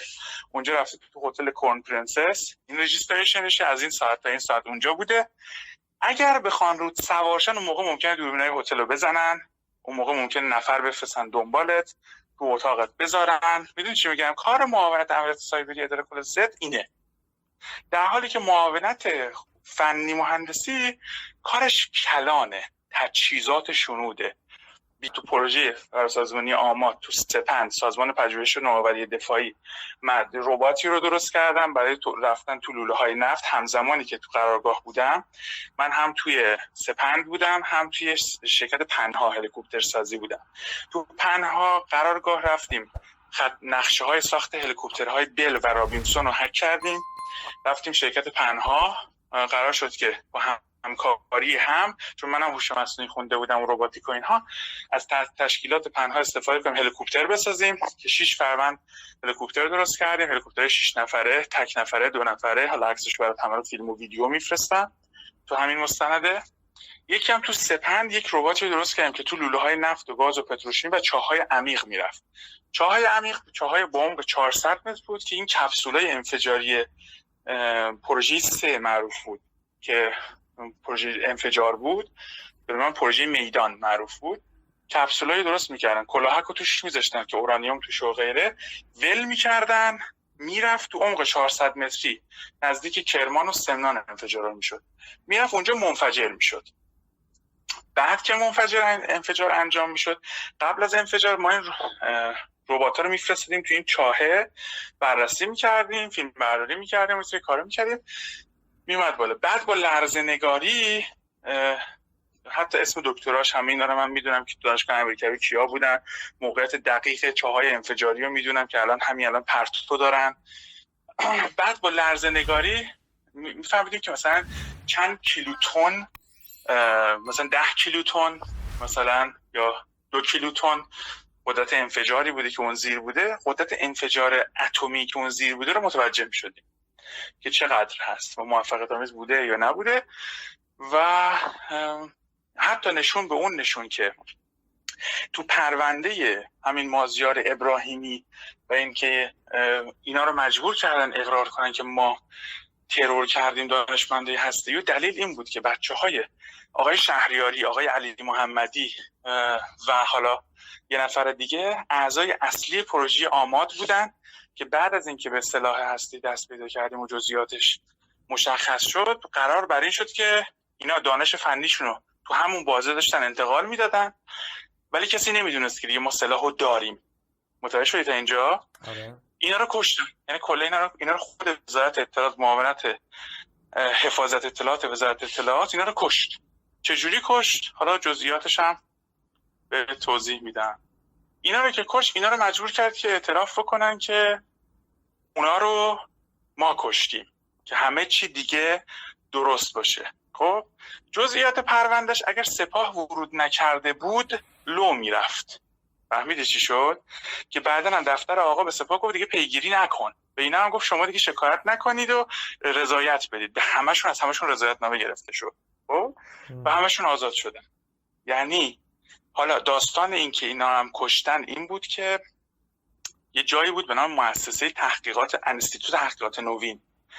انستیتوت تحقیقات نوین جایی بود که کارهای تحقیقات پلوتونیوم تو اونجا انجام می‌شد و حدود 60 نفر آلودگی پلوتونیومی پلوتونیومی پیدا کردن که به همشون توی بازه زمانی مثلا 60 روزه 50 روزه مردن. و کشته شدن. یعنی پوستای بدناشون آب شده بود. یه وضعی. نور که بهشون می‌خورد جیغ می‌زدن. بعد این هم پرونده هاشون هستا خب حتی من الان پرونده احمد رضا جلالی رو دارم تو بذار چیزی رو تو هیچ جا تو ندیدی که نظام بیاد تایید کنه که فعالیت نظامی هسته ای داشته درسته؟ آره در پرونده احمد رضا جلالی وزارت اطلاعات رسما گزارش کاملی داده که برای پروژه آماد مراکز انفجاری کار می‌کردن. برای ساخت سلاح هسته‌ای تمام این بچه هایی که تو مؤسسه انستیتوت تحقیقات نوین بودن کشته شدن لیستشون. یعنی گزارشی که سازمان پزشکی نوآوری دفاعی به وزارت میده که این احمد رضا جلالی چه اطلاعاتی رو لو داده عینا توی پرونده منعکس میشه که من کپیشو در اختیار دارم. خب. که وزارت اطلاعات. تایید کرده که بر روی برنامه ساخت پنج کلاهک هسته‌ای در پروژه آماد کار می‌کردن و اون اطلاعاتی که رو رفته در برای اسرائیل درسته و از طریق احمد جلالی بوده. این خیلی مهمه ها خب. و دیگه خدمت از حالا این جزئیاتی که من بر توض- توضیح دادم حاشیه کار بود در باطن کار می‌دیدیم حاج حبیب الله حقیقی که حالا اسمش آقای معطر رضا معطر دندان پزشکی می‌خوند. یه مدت معاون حفاظت اطلاعات وزارت بود الان معاون بررسی ویژه است. یا آقای احمد خزایی معاون ضد جاسوسی قبلی حجت الاسلام احمد خزایی که این گند مازیارینا دست ایشون بود. یا- وزارت مدیر کل ضد ها. خودت هم به تیمت. فکر نکن تو خارج از کشور باشی دستمون بهتون نمی‌رسه. مثل آب خوردن گیرتون میاریم اراده بخوایم بکنیم فردا در خونتونیم. ببینه تو بردار نیست. چه شما بخواید با یه کانال تلگرامی اونو به سخره بگیرید. اگر به خودتون رحم نمی کنید به خانوادهاتون رحم کنید. مثلا جلوترش تو فیلم هایی که برای چه موقعی هست؟ واقعا اون مکان. سعی کنید با تیم اطلاعاتی در نیفتید. این برای خودتون بهتره.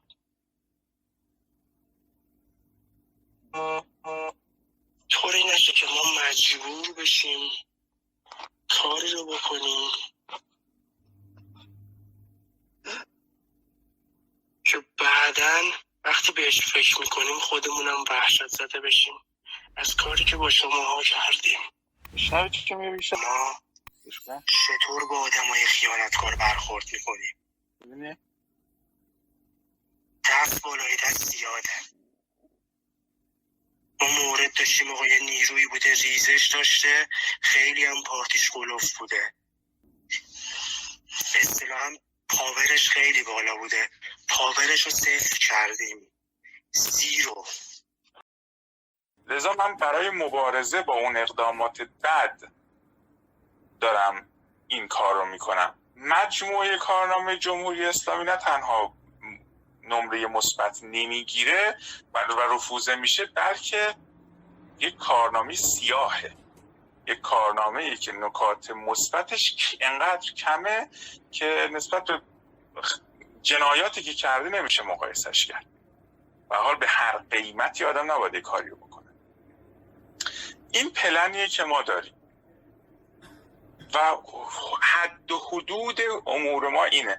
به ما شخص خامنه ای. قبول داری تو؟ چیو؟ تو شخص خامنه ای رو قبول داری؟ ببین مثلا شما میگیم شخص خامنه‌ای رو قبول داری یا نداری مبتنی بر آنچه ازش دیدی تو تلویزیون اینا رو میگی. ولی من مبتنی بر کسی هم که جز اون دوربین فیلم برداری که در اتاق آقای خامنه تو بیت تو حسینیه تمام این دوربینای اونجا دفتر آقا کنترلش و حفاظتش و امنیتش دست ما بود من مبتنی بر آنچه دیدم ازش. حکم منو برای قرارگاه ایشون زد دارم میگم. آقای خامنه ای در عین ساده زیستی که داره جنایتکاره. حکم قتل میده. حکم ترور میده. اوکی. آقای خامنه ای به مجوز شرعی که می‌سازه از خودش در میاره حکم ترور میده حکم قتل میده. و به زعم خودش میگه که خب من چون شرعیات رو می‌دونم پس خدا هم مطابق آنچه من می‌دونم رفتار می‌کنه. پس الان حکم قتل تو هم داده دیگه به یه نوعی دیگه. پس حکم ترور تو هم داده دیگه. بعید نیست بعید نیست بعید نیست بعید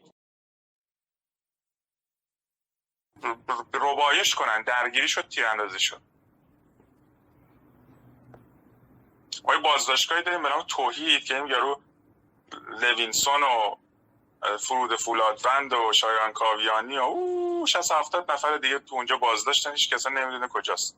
60 نفر 60 خورده نفرن 12 سال در از 13 سال پیش به این ور ربوده شدن. از سراسر دنیا از ترکیه از عمان امارات از جاهای مختلف. تو تهرانه؟ آره تو تهران بعد این- به, به کی وابسته است این زندان و واجه. چیزای مهمتر مثلا همین ارتباط آقای کمال خرازی و آقای خامنه ای با گروه بیلدنبرگ. اینکه دلیل چی؟ دلیل اینکه میگن حکومت ایران انگلیس آقای احمدی نژاد رو چه حساب میگه؟ انگلیس پشت آقای لاریجانی ایناست. چون می‌دونه پشت سر خامنه ای هم هست. چرا احمدی نژاد میگه آقای وزیر خارجه آمریکا اومد ایران رفت با کی دیدار کرد؟ رفت با کمال خرازی دیدار کرد. تو اون جلسه چی گفت؟ وزیر امور خارجه. کجا؟ انگلیس. آها. انگلیس. دو سه سال پیش که اومده بود ایران. با کمال خرازی نرفت با وزیر خارجه دیدار کنه. با کمال خرازی دیدار کرد. کمال خرازی رو تو مؤسسه چتم هوست چیکار می‌کنه؟ ببین یه سری مسائلی وجود داره که مردم اینا رو نمی‌دونن. فکر می‌کنن آقای خامنه ای منزهه. تو هم فکر می‌کنی که آقای خامنه ای خیلی چیزاشو قبول نداری به دلایلی که دیکتاتور فلان. آنچه که من از آقای خامنه ای می‌دونم با اونچه که تو می‌دونی و دیگران می‌دونن تفاوتش اینه. ارتباطات ایشون با گروه بیلدنبرگ رو شاید فقط وحید حقانیان بدونه محمدی گلپایگانی بدونه کمال خرازی بدونه ولایتی بدونه و یکی دو نفر دیگه. اتفاقا اینا خیلی خوبه که مطرح بشه توی صحبت هایی که من دارم می‌کنم. نظر چیه؟ الان نه. ببین ساختار قدرت رو در داخل حکومت ایران اونهایی که بیرون نگاش می‌کنن میگن اصولگرایان تندرو دارن میچرخونن. نه این نیست. این اکیپی که دارن توی داخل سیستم مدیریت می‌کنن سرافراز بره. مدیریت می‌کنن احمدی نژاد بیاد بالا موسوی نیاد. مدیریت می‌کنن تو عراق, عراق پول چاپ بشه. مدیریت می‌کنن که 90 درصد مواد مخدر از افغانستان ترانزیت بشه به ترکیه و اروپا بدون اینکه یه بخش کمی توضیح بشه تو ایران این گروه یه گروه خاصن یه گروه خب. این تیم این تیم حلقه امنیتی کسایی هستند که وزیر اطلاعات معاونین وزیر اطلاعات معاونین اطلاعات سپاه اطلاعات سپاه رئیس ستاد قاچاق مواد مخدر و و و و و, و غیره رو منصوب می‌کنن تعیین می‌کنن. کی باشد کی نباشد نهاد کی آیا تو تیم ما هست یا نیست در جریان هست یا نیست چقدر می‌دونه و غیره. درست شد تا اینجا؟ آره.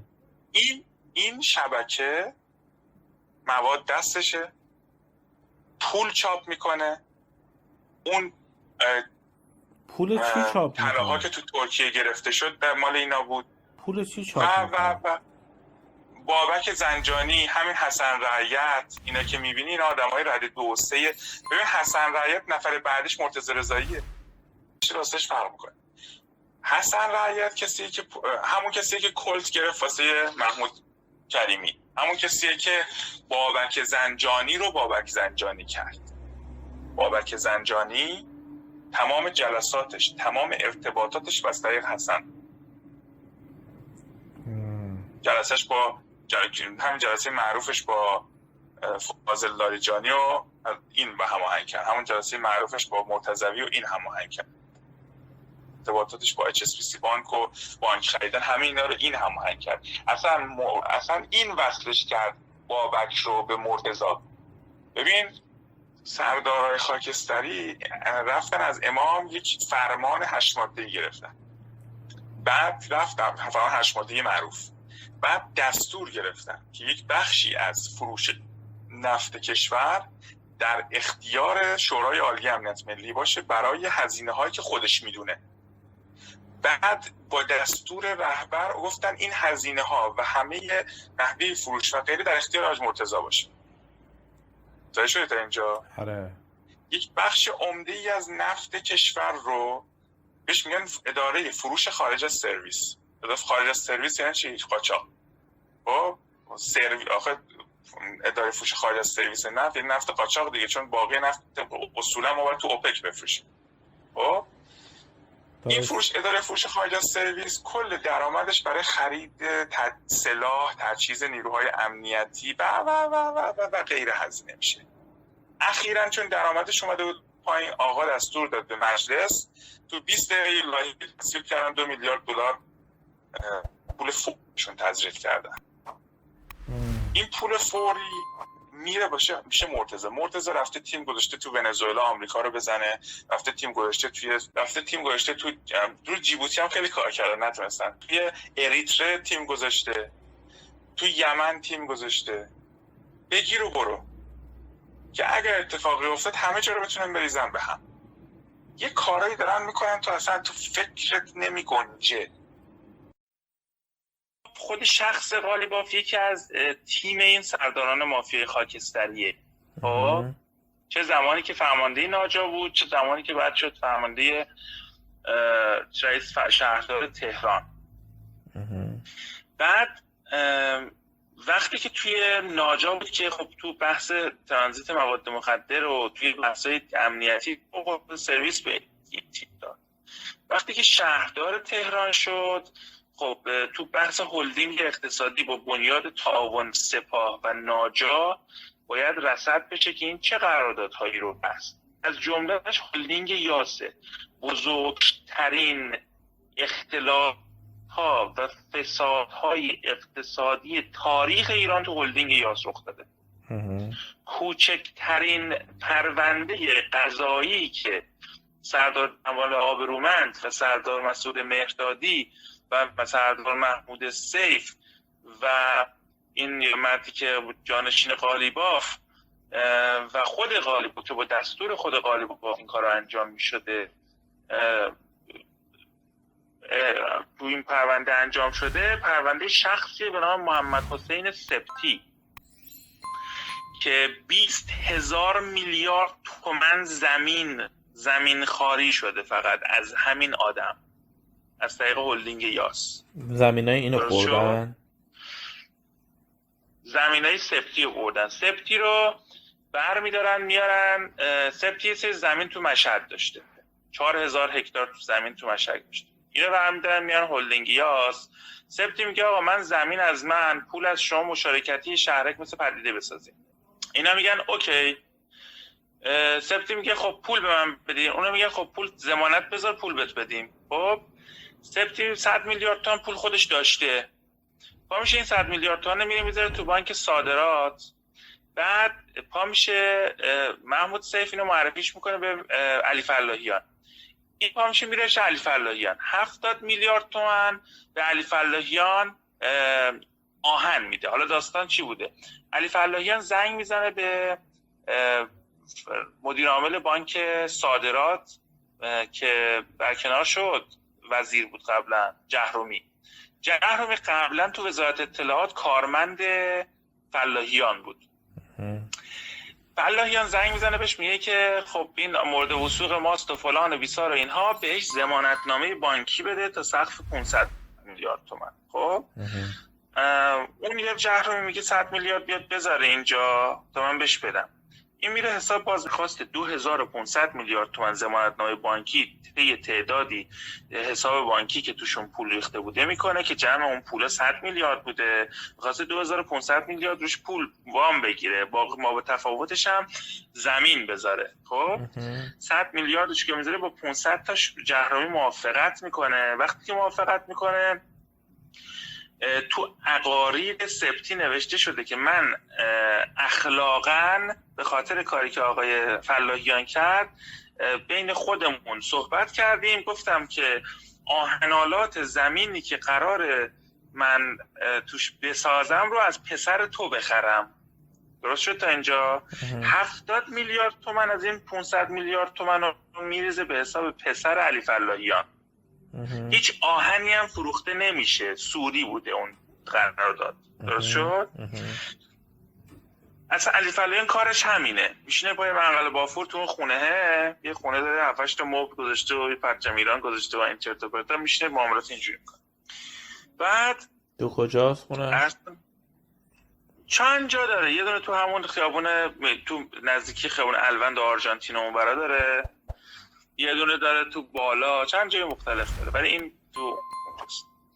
عرض کنم خدمت شما که آها بعد اه، زمانتو که می‌گیره میره میره به هلدینگ سبز ملل که اسم جدید هلدینگ یاسه.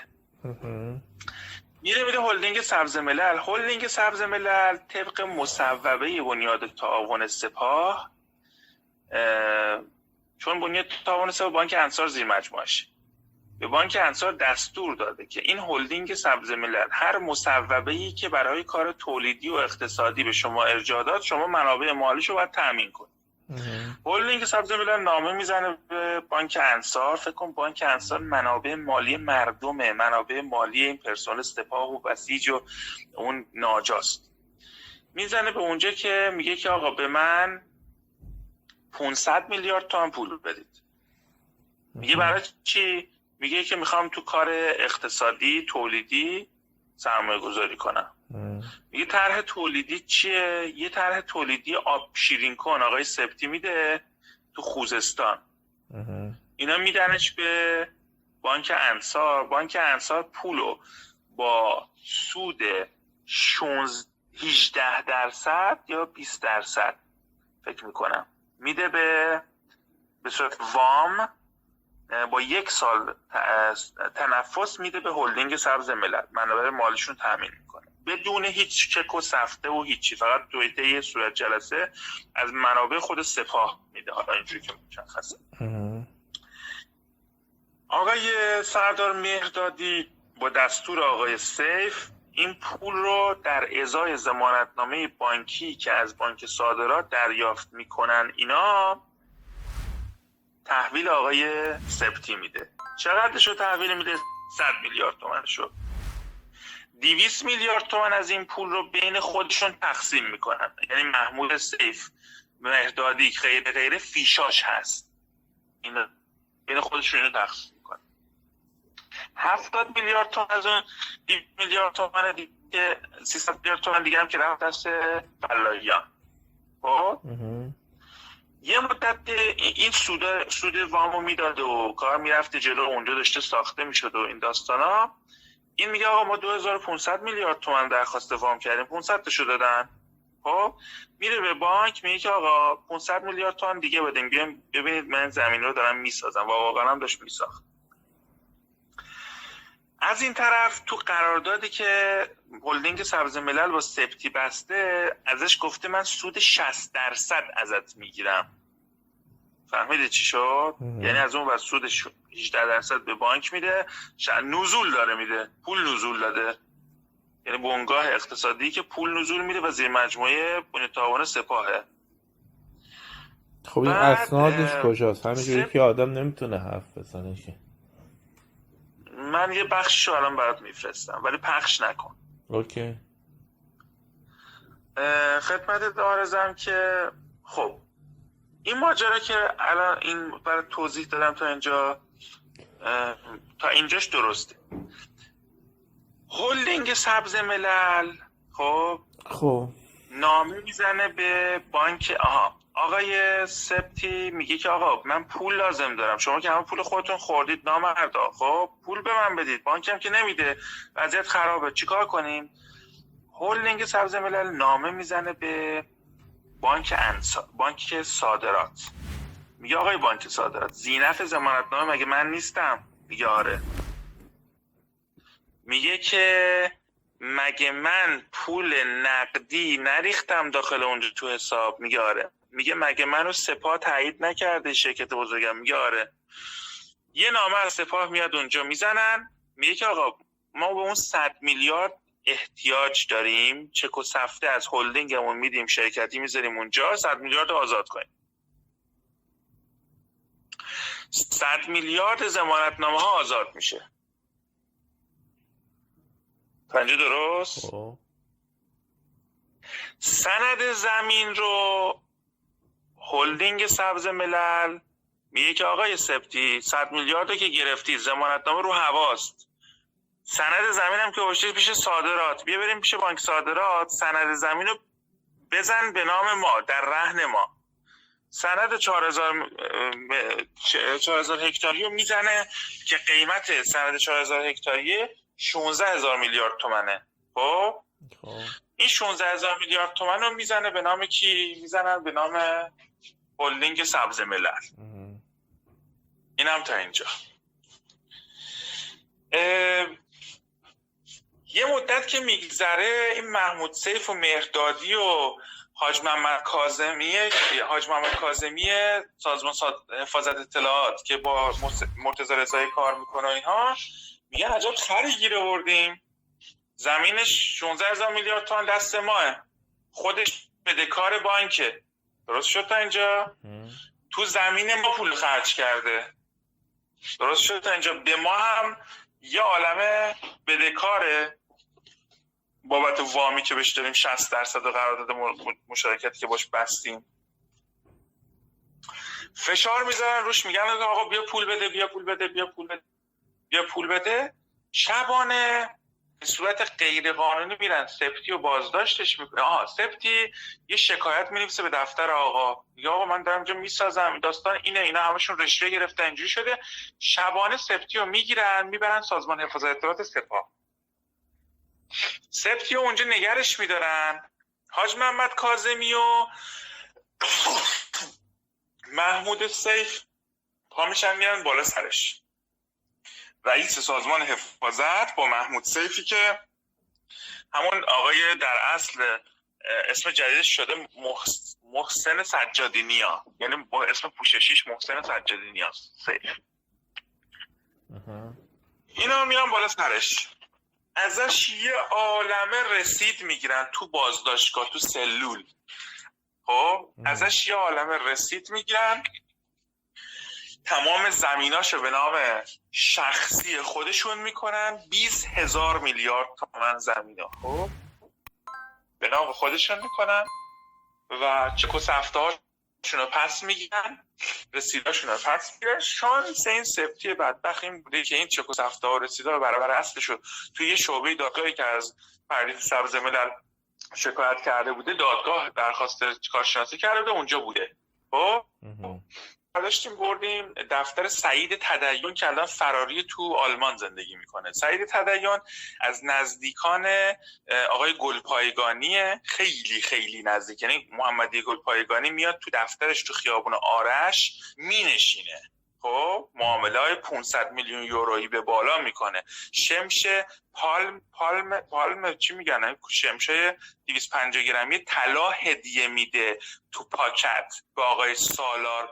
مدیر عامل اسبق بانک کشاورزی و امثال هم و اینها یه شرکت تولید گلپایگانی؟ قایق های سعید تدیون آها. خب سعید تدیون اه، یکی از اهرم های همین هلدینگ یاسه که مثلا اون نمایندگی مرسدس بنز سر خیابون اسفندیار رو میره زیاد می‌خره بعد میاد جابجاش می‌کنه ده برابر قیمت میفروشش به خود هلدینگ یاس. این وسط محمود سیف و غیره و غیره و غیره تو سود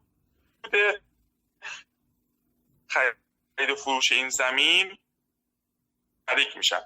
چون اونجا رو از یه بنیاد از این ور دوباره به خود هلدینگ یاس که مال زیر مجموعه بنیاد تاوان سپاهی میفروشن. 100 میلیارد می‌خرن 800 میلیارد دوباره به خود اینا میفروشن. این پول این وسط بین خودشون هست. این کار منجر به بازداشت همه اینا شد. ببین یه دونه نامه دارم برات میفرستم. توضیحات کاملیه که این چیزه. نامه نیست. این دفاعی سپتی رو پرونده است. خب. برات فرستادم. کل ماجرا رو توضیح داده. از دهن سپتی گزارش ما نیست. خب. خود سپتی اون چیزی که واقعی که دوست داره تو دادگاه از خودش دفاع کنه رو طراحی کرده تو ذهنشو اومده نوشته. خب؟ بخونی همه چی دستت میاد. اوکی. بخونی همه چی دستت میاد. ولی اصل موضوع اون چیز گزارش ماست. اونم برام آره. متوجه شدی؟ پرونده رو فرستادیم شعبه یک دادگاه رسیدگی به اه، کارکنان نیروهای مسلح سازمان قضایی نیروهای مسلح. حالا تو فکر می‌کنی پرونده چی شد؟ نتیجه از دفتر آقا نامه رفت. همشون رو با سند آزاد کردم حالا من کپی کامل عقاریرشون تمام پرونده رو دادم. حالا بفرست برای من من؟ آره بفرست. من یه مطالعه می‌کنم این چیزایی که داری. ما مثل اون احمقایی که چل سال پیش حکومت رو دادید دستشون نیستیم. خب این ما از بیس و پایه کار اجرایی امنیتی سیاسی علمی تحصیلاتی کردیم. خودمون ساختیم. اومدیم بالا مدیریتی کردیم. خب حالا این پلنمونه با شناختی که داریم. شما اشتباه دارید می‌کنید. درست شو هم. به اونا باید خودمون رو نشون بدیم و پلنمون رو. هم از این طرف باید پلنشون رو خراب کنیم. راهکارش چیه؟ راهکارش قدرت مردم توده مردمه. از اون طرف خارج نشین ها مثل آماد نیوز و غیره و غیره نمی‌تونن اینا رو رد کنن. چون چل سال هیچکس الان تو همون ایستگاه اه، اه، روح‌الله زم تیکه برمیگرده بهش میگه که این چیز بیان هست مجری شبکه بیان. خب. میگه که بیژن فرهودی به من گفت دو تا سند تا هفته یه بار بیا به من برای تو برنامه من حداقل رو کن من به مردم جوابی بدم. زم به فرهودی برگشته گفته کی تو این دوره زمان سند رو می‌کنه؟ تو, تو اپوزیسیون یه نفر بیار سند داره رو می‌کنه که من رو کنه دومیش باشم. بکن. تو چل سال گذشته هیچ سندی نداشته رو کنه. ولی ما داریم سند رو می‌کنیم. تفاوت اینه. حالا این سند ها چون ویدیو هن حتی اپوزیسیون نمید اولش می‌خواست زیر سوال ببره نتونست. من دو تا شاید فرستادم کامل روشن چیه؟ خب. نتونست زیر سوال ببره. خب که این تو علیرضا. داستان اینا چی میشه واقعا با این علی برادر. کسافت علیرضا. میگم داستان اینا با این کسافتکاری چی میشه؟